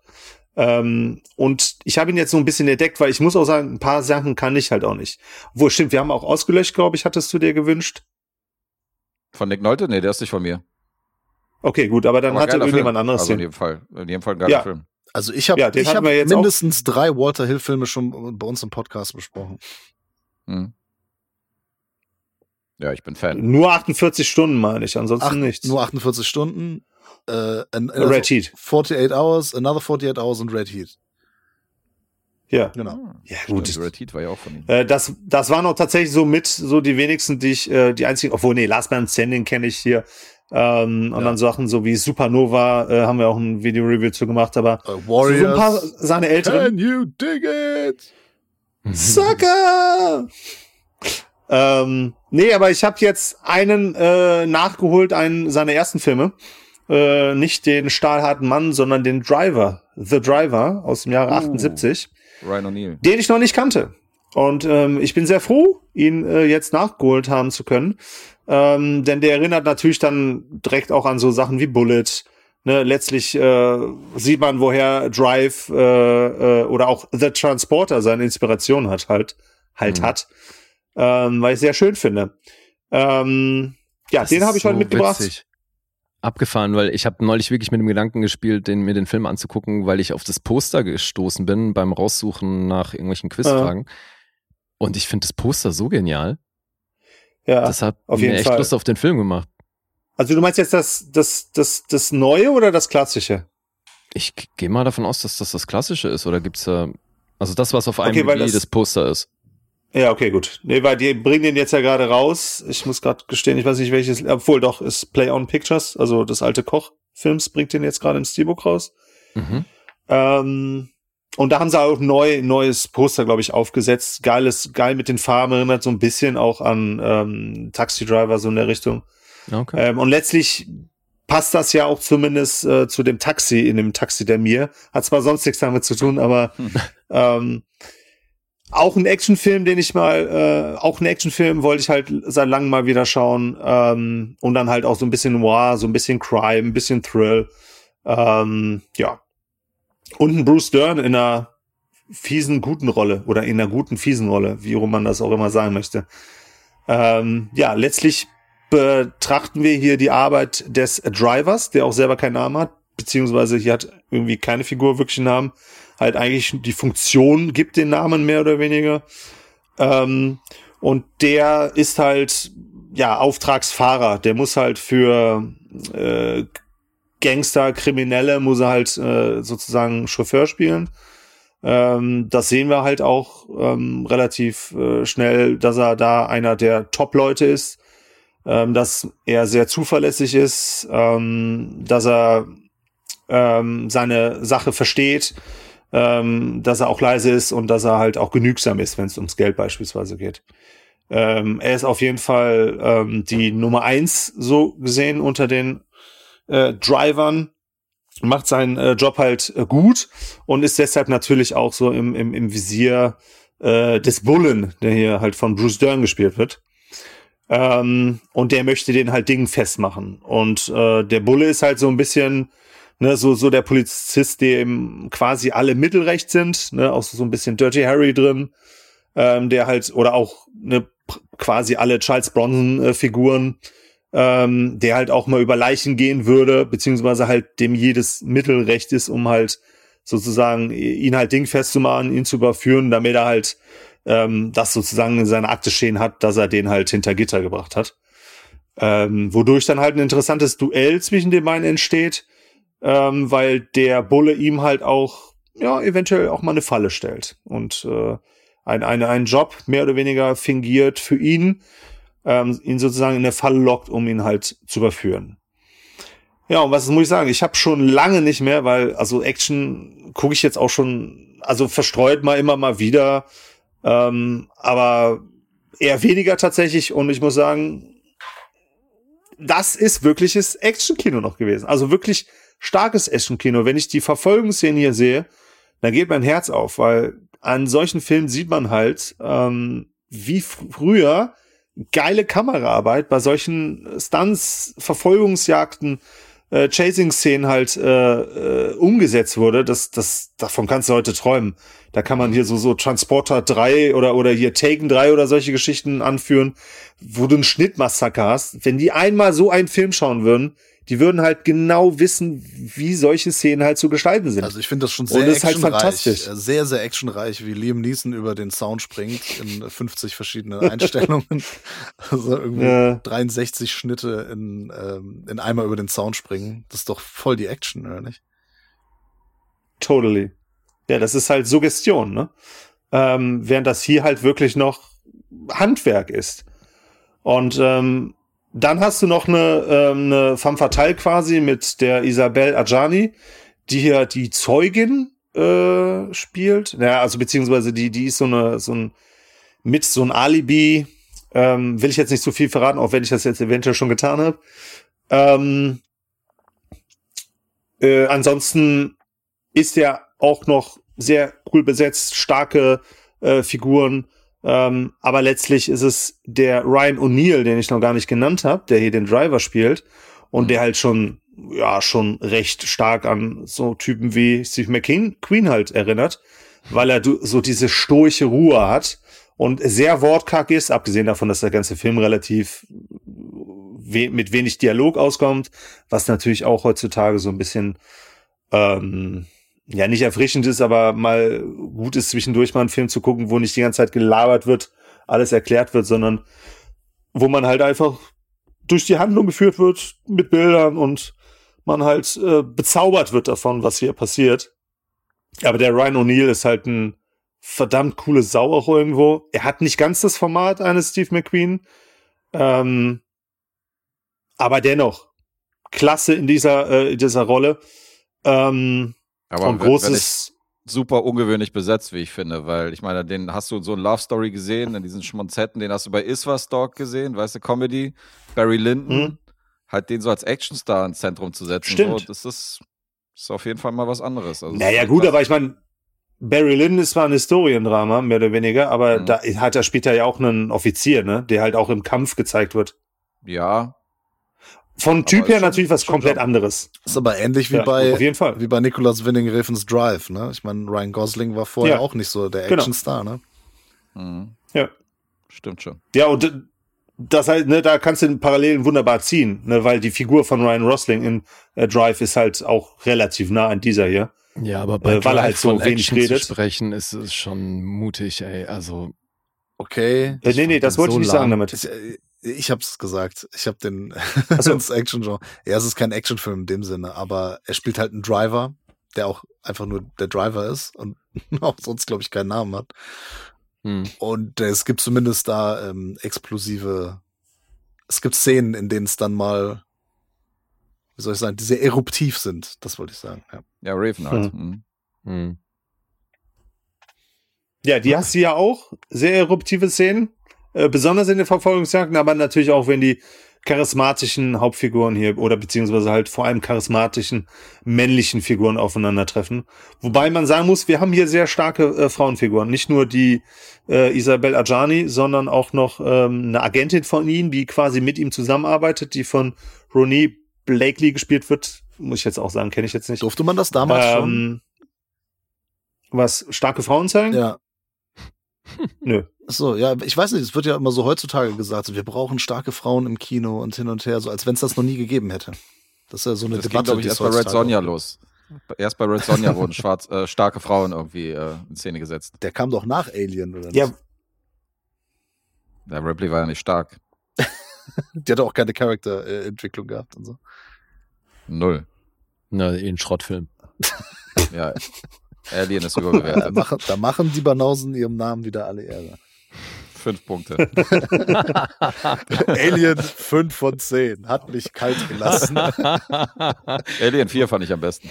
Ja, was machen die da überhaupt? Wenn wir Alien vs. Predator nicht mitzählen, das waren die geilen Punkte. AVP 2. AVP 2, 8 Punkte.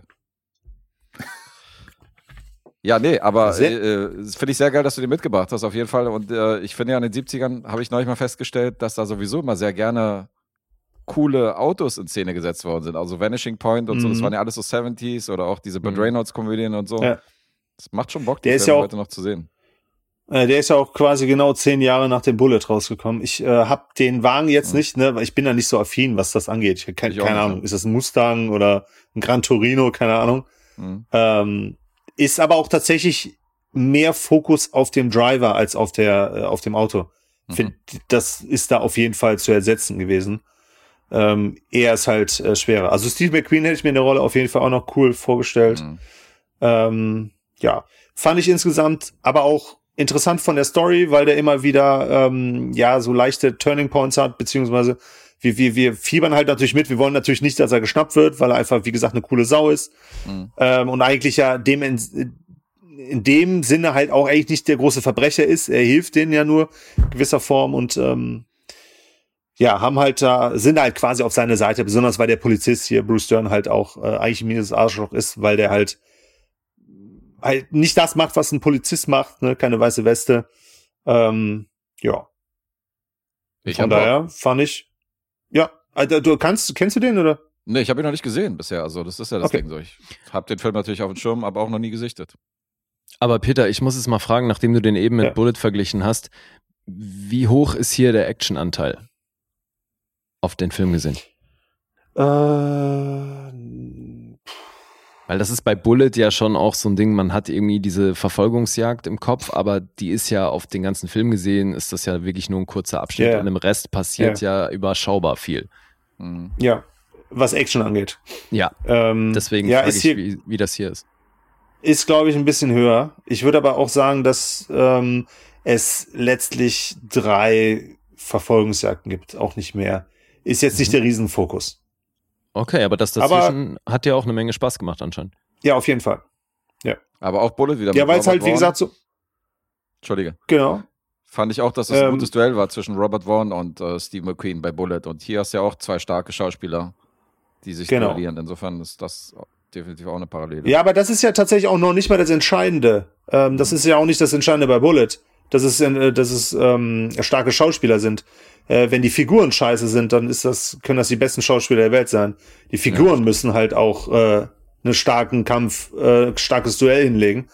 Und damit fällt und steht das. Wobei ich tatsächlich das Team Steve McQueen und Robert Vaughn halt natürlich schon einen Ticken besser finde als das hier.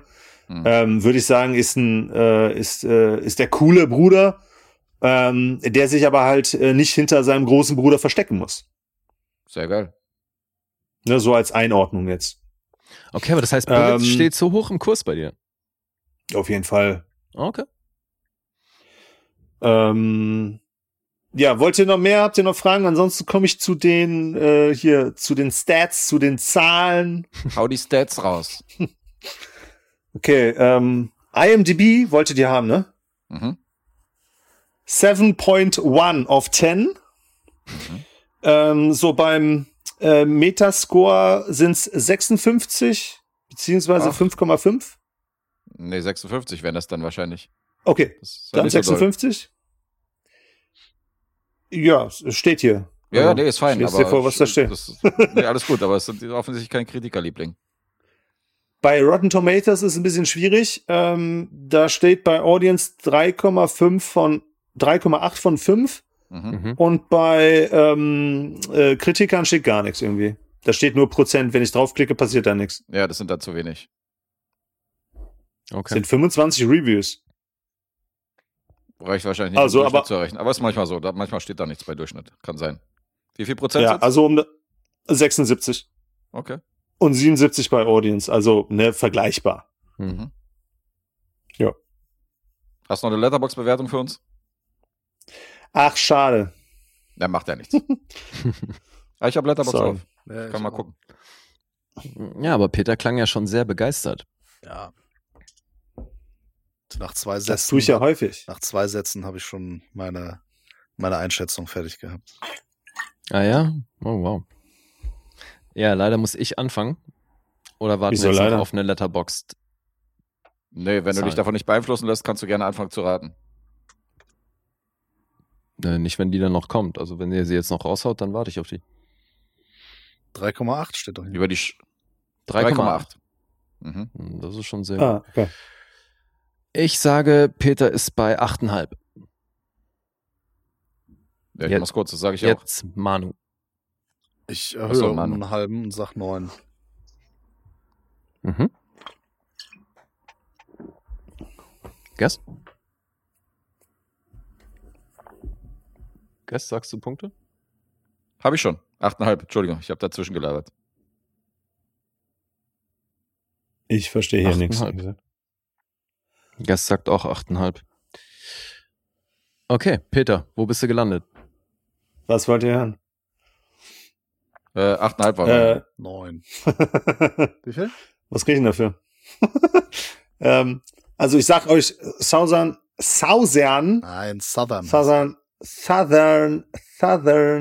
Comfort ist für mich eine 10 von 10. Vor allem in seinem Schaffen. Es ist eine 9. Oh, der ist eine 9. Ja, habe ich mir schon gedacht bei der Einleitung. Jawohl, ja. Good job, ja. 0,5 Punkte ist doch alles easy. Ihr gewinnt ein 3-monatiges Patreon-Abo bei den Filmfressen. Wofür?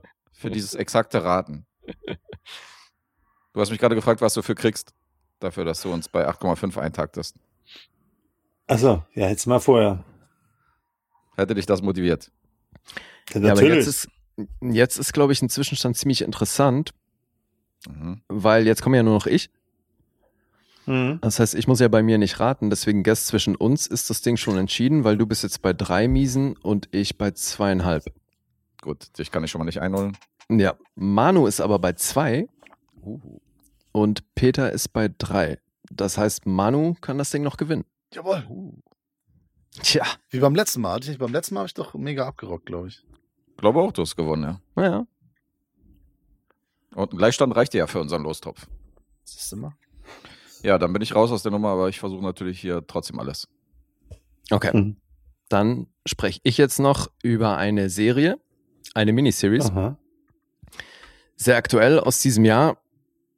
Im Original von FX und Hulu, hierzulande auf Disney Plus, The Patient.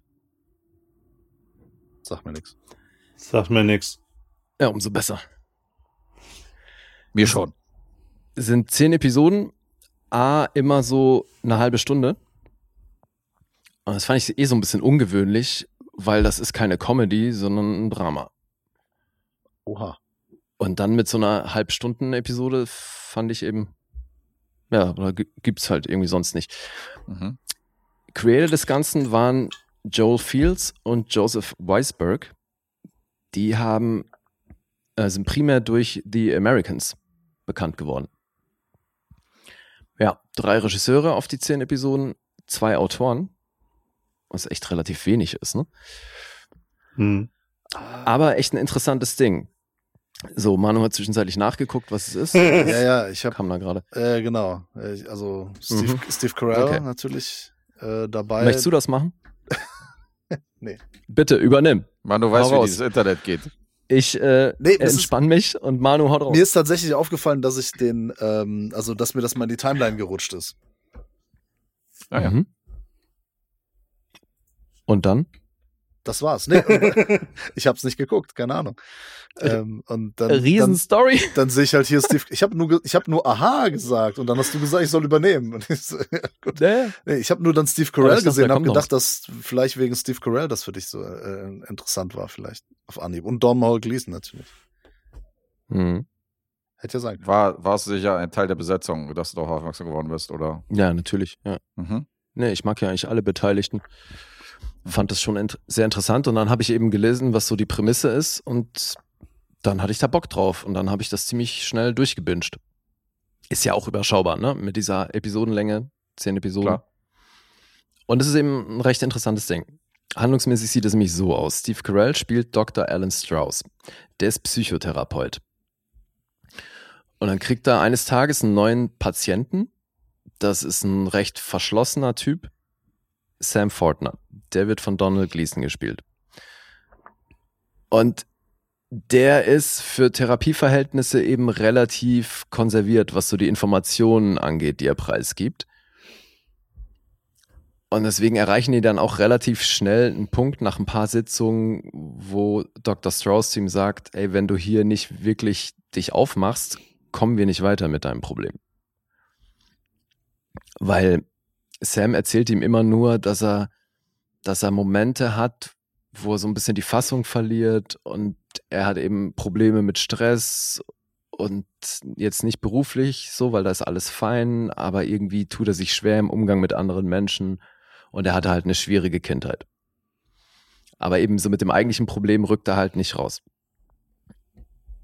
Ja, und dann wird relativ schnell Dr. Strauss eines Tages überfallen, gekidnappt, kommt wieder zu sich und ist in der Kellerwohnung von Sam angekettet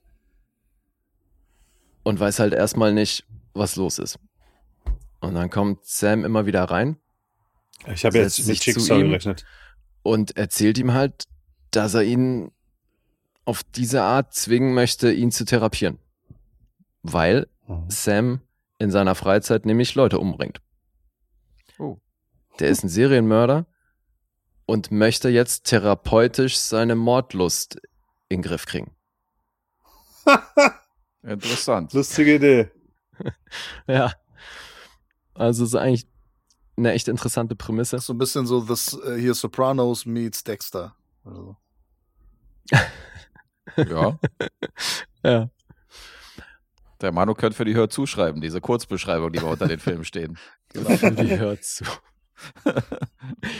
Ja, und das eigentlich Abgefahrene an dem Konzept ist, dass Sam noch bei seiner Mutter lebt. Das heißt, in diese Kellerwohnung kommt dann auch hin und wieder die Mutter runter, die also Bescheid weiß über das, was ihr Sohn so macht und demzufolge auch sieht, dass er da jetzt jemanden gekidnappt hat und hat aber anscheinend über die Jahre für sich die Strategie entdeckt, dass es am besten ist, da einfach nicht gegen anzugehen. Ist am gesündesten auf jeden Fall, ne? Ja. Okay. Deswegen macht die da mit. Diese Dame wird von Linda Amond gespielt. Die hatte ich neulich schon, weil sie da in Causeway auch die Mutter spielt. Ach, von Jennifer Lawrence. Genau. Okay. Und aus Succession und so kennen wir die auch. Ja. Und die macht das echt gut, weil die halt auch schon sowas mitbringt, wo du siehst, okay, die ist auch irgendwie gebrochen oder kaputt. Irgendwas ist mit der auf jeden Fall auch nicht koscher. Mhm. Und natürlich geht die Serie dann auch so weit, dass die durch viele Flashbacks sowohl die Jugend von Sam beleuchten, als aber eben auch das Privatleben von Dr. Strauss, weil der durch diese Situation, wo er in Gefangenschaft ist und mit jemandem zu tun hat, der nicht in der Lage ist, Empathie aufzubringen, dadurch erfährt er halt auch mehr über sich und seine Probleme, weil er ein großes Zerwürfnis mit seinem Sohn hat, weil Dr. Strauss ist Jude und sein erwachsener Sohn hat sich ab einem gewissen Punkt in seinem Leben entschieden, so die krasseste orthodoxe Richtung auszuleben und deswegen das, wie soll man es nennen, das moderate jüdische Leben von Dr. Strauss krass zu verurteilen auch. Und durch diese Spannung hat sich das Verhältnis halt komplett entzweit. Erschwerend hinzu kommt, das war auch der Ausgangspunkt für das Zerwürfnis, die Mutter ist an einer Krankheit gestorben. Und das ist jetzt auch nicht, zum Zeitpunkt, als die Serie losgeht, ist das auch noch nicht lange her. So, und durch diese Gefangenschaft hat er dann natürlich wahnsinnig viel Zeit zu reflektieren, weil Sam geht weiterhin seinem Beruf nach. Der ist Restauranttester. Ach nee, Quatsch, nicht Restauranttester, der arbeitet für diese Gesundheitsbehörde, die Restaurants überprüft. Und deswegen kommt er dann auch immer mit dem geilsten Essen an. Das heißt also, Dr. Strauss sagt dann auch an einer gewissen Stelle, also wenn ich mich über das Establishment hier in einer Richtung nicht beschweren kann, dann ist es die Qualität des Essens, weil er halt eben immer wieder aus den krassesten Restaurants irgendwie was mit nach Hause bringt. Dann essen die zusammen und haben halt in unregelmäßigen Abständen erzwungene Therapiesitzungen, weil Sam das auch, also vor allem zu Beginn der Serie halt komplett selbst dominiert, wann er da auftaucht und wann nicht. Ja, und so geht's dann natürlich drum, wie kommt Dr. Strauss aus dieser Situation raus, ob überhaupt, und kriegt man Sam irgendwie therapiert. Interessante Ausgangslage. Ja, fand ich auch. Jetzt ist natürlich die Krux der Serie, dass du durch die Prämisse fast schon ein Kammerspiel erzwungen hast, weil es spielt sich natürlich fast alles in dieser Wohnung ab. Mhm. Und mit den Flashbacks gehst du dann natürlich auch immer wieder mal raus und die versuchen schon auch durch Kameraspielereien so ein bisschen das dynamisch aufzuziehen. Aber deswegen ist die Serie für mich halt auch nicht ganz oben, weil die Prämisse schränkt es natürlich ein bisschen ein, räumlich und wie weit die da gehen. Und ich finde auch, die hätten, gerade was so das Profil von Sam angeht, hätten sie da echt ein bisschen tiefer gehen können. Okay, aber zeigen die seine Vergangenheit, oder? Entschuldige. Na, ist gut. Ich wollte fragen, zeigen die denn seine Vergangenheit, seine Kills und so, wenn er da um die Gegend zieht? Oder ist das eher so aus Erzählung? Sowohl als auch. Also der hat deutlich mehr Leute umgebracht, als du siehst, wie er sie umbringt. Aber also zu dem Zeitpunkt, als er eben das therapeutisch angehen möchte, hat er auch schon wieder einen konkreten Fall, wo er sagt, der Typ, der ist in einem Restaurant, wo er auch immer wieder hin muss und der geht ihm so auf den Keks, der fühlt sich so respektlos von dem behandelt, dass der halt eine enorme Wut aufbringt und das immer krasser wird und irgendwann kommt er dann halt mit dem Typ an. Hat den halt auch gekidnappt und droht damit, den umzubringen und dann geht's halt darum, jetzt den sehr akut zu therapieren. Ah ja. Ja, also doch, man sieht eben mitunter Kills, aber das ist hier nicht im Fokus. Hätte ja sein können, dass die ersten 3-4 Folgen nur ihn verfolgen, wie er seinen Serienkills da macht und dann erst irgendwann. Also, okay. dass der da eingesperrt wird, das passiert sofort quasi. Ah ja, okay. Die kommen da nicht, die etablieren nicht lange, sondern das ist im Grunde die Prämisse, dass der dann eben da in diesem Keller eingesperrt ist. Mhm. Inwieweit spielt denn da die Laufzeit der Serie eine Rolle? Denn meine Beobachtung ist, dass viele Dramaserien in den vergangenen Jahren wirklich sehr breit erzählt wurden und breiter, als sie hätten erzählt werden müssen. Mit immer so Laufzeiten von 45 bis 60 Minuten pro Folge und dann so 10, 13 Episoden pro Staffel. Und hier, für mich jetzt erstmal erfreulich zu hören, 30 Minuten, das ist ein gutes Format, kann man abends nochmal so 1, 2 reinziehen, aber selbst zum Bingen, 5 Stunden sind machbar. Mhm. Wenn du jetzt sagst, okay, das geht nicht ganz so in die Tiefe der Figuren, aber dafür ist die Spielzeit ja auch etwas kürzer als andere Serien, weil von der Idee, was du erzählt hast, denke ich mir, hätte man noch einen 2-Stunden-Film draus machen können. Ja, wäre vielleicht auch cool gewesen. Nee, und ich hast auch recht. Ich bin da voll bei dir. Die Episodenlänge ist eher positiv, weil ich finde das auch uncool, wenn du dann immer so eine Stunde hast von Episodenlänge und dann aber eben 10, 12 Episoden. Ist das halt gleich ein ganz anderes Projekt. Ich glaube nur, deswegen jetzt also als Begründung, warum das für mich eine sehr gute Serie ist, aber nicht ganz oben, dass die dadurch, dass die jetzt halt beide Personen irgendwie versuchen, da in die Tiefe zu gehen, hebelt sich das gegenseitig so ein bisschen aus. Also am Ende haben sie es dann schon auf jeden Fall echt gut hinbekommen, dass ich emotional sehr bei einer Figur war. Also ich finde auch, das Ende hat die Nummer nochmal echt gut abgerundet. Also bist du doch ziemlich zufrieden mit der Serie. Ja, doch. Die ist gut, auf jeden Fall. Ich würde die bedenkenlos jedem empfehlen oder zumindest da reinzugucken, weil ich glaube, man hat mal spätestens nach 2 Episoden, weißt du, ob das was für dich ist. Ja, vor allem da ist man ja, mit 2 Episoden hast du ja schon, es ist nur eine Stunde und du hast halt schon super viel aufgenommen. Das klingt cool, klingt sehr interessant. Ich habe den Trailer mal gesehen, das wurde mir, wie gesagt, mal zugespielt und werde ich vielleicht dann nach deiner Empfehlung auch mal mir zu Gemüte führen. Ich auch. Klingt nach einer interessanten Prämisse. Bin interessiert. Ja. Peter ist ja nicht so der Serienfan, oder? Nö, aber tatsächlich die Prämisse reicht mir. Und wenn das dann wirklich so eine überschaubare Anzahl an Episoden hat, die dann halt auch nicht den Rahmen zeitlich sprengen, auf jeden Fall. Wäre ich für zu haben. Also ich sage immer wieder mal so nett, aber Guess finde das scheiße, weil das halt irgendwie auch eine Range ist von 4 bis 8 Punkten oder so. Aber ja, eben, das ist, finde ich, wirklich eine gute Serie, weil die holt dich jetzt auch, außer eben vielleicht am Ende, die holt dich emotional auch nicht so tief da rein, dass du da eben nicht mal kurz zwischendurch hier noch eine Episode und da noch eine Episode, gerade eben auch aufgrund der Länge.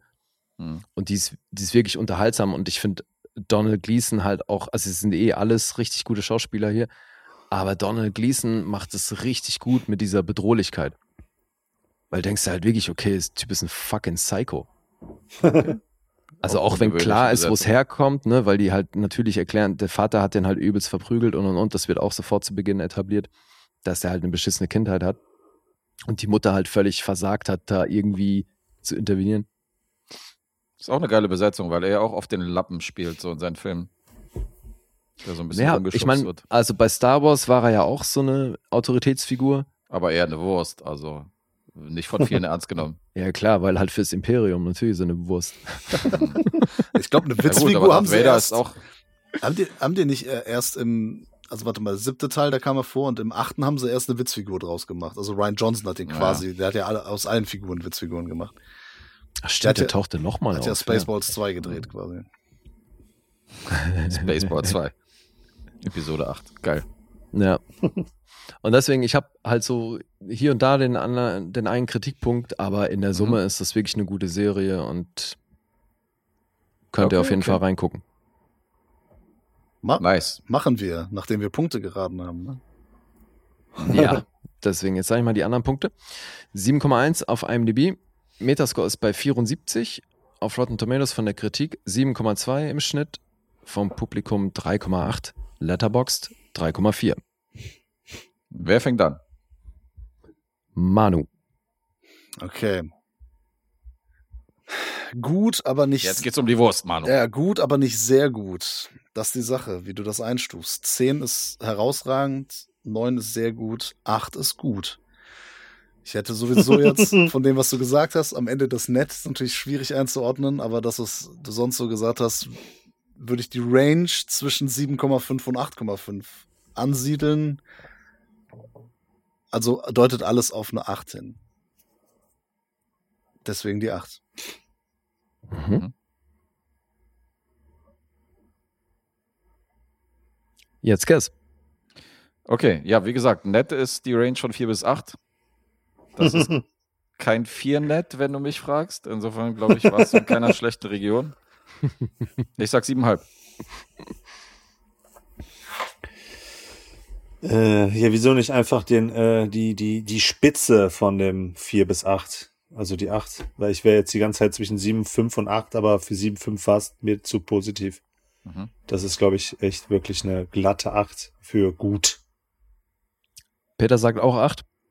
Ja. Okay. Ja, ich habe tatsächlich auch genau in dem Bereich die ganze Zeit mit mir gehadert, hin und her, so, und ich bin dann bei 7,5 gelandet. Oh. Aber 8 wäre genauso legitim, natürlich. Schiebung. Was? Nee, also. Naja, oftmals ist ja so, ich meine, 7,5 oder 8, das ist wie ich gehupft oder gesprungen. Okay, aber das ändert Man könnte fast meinen, dass deine Worte gereicht haben, zu wissen, wie du die Serie findest. Ja. Aber wir brauchen Zahlen. Was, du willst ein Endergebnis?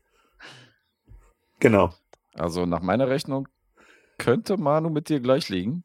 Und insofern? Ja, hätte ich jetzt auch gesagt. Was denn? Manu ist jetzt bei -3. Nee, du bist besser, ne? Guess ist auch bei -3. Peter bei 3,5 und ich bei den 2,5. Ach so, stimmt. Manu braucht eine Nullrunde, um zu gewinnen. Ja. Naja, wir das ist aber auch hier. Richtig. Vielleicht taktisch. Da ist auch gut, wenn man dann am Schluss seine Review gibt. Naja. Er hat Vor- und Nachteile. Kannst ja am Anfang auch verkacken. Hast du gerade dem Lee unterstellt, er hätte jetzt hier sein Rating nochmal abgeändert, damit ich nicht gewinne? Ach so, das meinst du? Nein, das habe ich nicht getan. Das hast du jetzt daraus interpretiert. Okay. Intrige. Ach so, du meinst, wenn es jetzt eine 8 gewesen wäre, stimmt, dann hätte Manu, wäre gleich aufgezogen. Er hätte gleich gezogen, ne, maximal. Ja, also sagen wir, wie es ist, Manu, er hat dich verarscht. Ja. Das ist ganz klar hier, die FIFA hatte ihre Finger im Spiel, das war hier ganz klare Absolut. Schiebung. Ja. Vorhin hatten wir Poker-Terms, ich sage, der hat einfach nur beschissen. So ist das. Gezinkte Karten. Das war ein Stil. So ist das, aber wir wussten. Es sei ihm gegönnt. Aber wir wussten ja, dass sowas auf uns zukommen kann, wenn wir hier antreten. Ja, wer zu den Banausen kommt, muss damit rechnen, beschissen zu werden. So ist das. Jetzt muss ich mich hier schlecht fühlen, weil die einen halben Punkt daneben geraten haben. Ey, oh Gott. Nee, alles gut. Ich hab dich auch richtig eingetaktet insofern. Ja, aber es war eine enge Kiste, tatsächlich. War spannend, ja. Ja, und spaßig. Definitiv. Hat Spaß gemacht. Ja, cool. Fand wir auch. Danke für euren Einsatz, wie immer, und dass ihr hier für jede Schandtat zu haben seid und dass ihr unseren gemeinsamen Film noch geguckt habt. Sehr nice. Na, Siggi, ja, danke auch dafür. Ja. Hat's dir gelohnt. Ja, richtig cool. Ja, vor allem. Cool, dass es nochmal geklappt hat. War wieder eine spaßige Episode. Und folgt den Jungs. Drückt unbedingt mal Daumen hoch. Auschecken, wenn ihr es noch nicht gemacht habt. Bezahlt die bei Patreon. Ja. Das auch. Alles machen. Und auch so, wenn ihr uns auf der Straße seht, könnt ihr uns auch einfach Geld zustecken. Einfach ein bisschen Geld zuwerfen. Kurz mal anrempeln und 10er rüberschmeißen geht. Geht auch klar. Ja, ey, danke euch für die Einladung. Wir sind immer gerne am Start. Und vielleicht schaut ihr demnächst ja auch mal wieder bei uns vorbei. Sehr cool, sehr gerne. Wir werden ja immer wieder kooperieren wir hier zusammen. Insofern freuen wir uns immer, wenn wir bei euch sind oder ihr bei uns, völlig egal. Ja, und eines Tages sehr geil. Kommt ihr mal nach Köln oder wenn wir in Berlin sind, dann kommen wir vorbei. So machen wir das. Treffen uns im Späti und trinken. So machen wir trinken eine Cola Light. Genau, da wird gecornert. Genau, in Köln. Top. Ja, dann ich würde sagen, wir erwähnen noch, was wir am Sonntag in der Supporter-Episode hatten. Das haben wir noch vergessen für diese Dienstagsepisode. Wir haben über König der Fischer geredet. Mhm. Die Brücke am Quai. Ich weiß nicht mehr, was du hattest. Du willst mich doch jetzt nur testen, Alter. Nee, ich will dich wirklich nicht testen. Ich weiß nicht mehr, was du hattest. Achso, warte mal, ich kann nachgucken. Was denn? Nee, ist dein Ernst? Nee, ich weiß jetzt wirklich nicht mehr. Wie geil, Alter. Ich werde gerade Live-Zeuge, wie Guess auch mal was vergisst, Alter. Oh. Okay. Death at a Funeral. Ja. Original und Remake. Oh. Sterben will gelernt sein. Genau. Original und Remake. Das Original ist sehr, sehr, sehr cool. Mhm. Ja, fand die auch besser als das Remake. Daran kann ich mich noch erinnern. Ja, das in der Support-Episode jeden Sonntag für Freunde bei Patreon und Steady und Filmfressen sind auch bei Patreon. Also wie gesagt, da auch gerne folgen. Mhm. Und dann sind wir durch für heute, oder? Ja. Cool, danke Jungs. Nochmals danke. Sind wir raus. Tschüssi. Danke euch. Tschüss. Ciao. Ciao.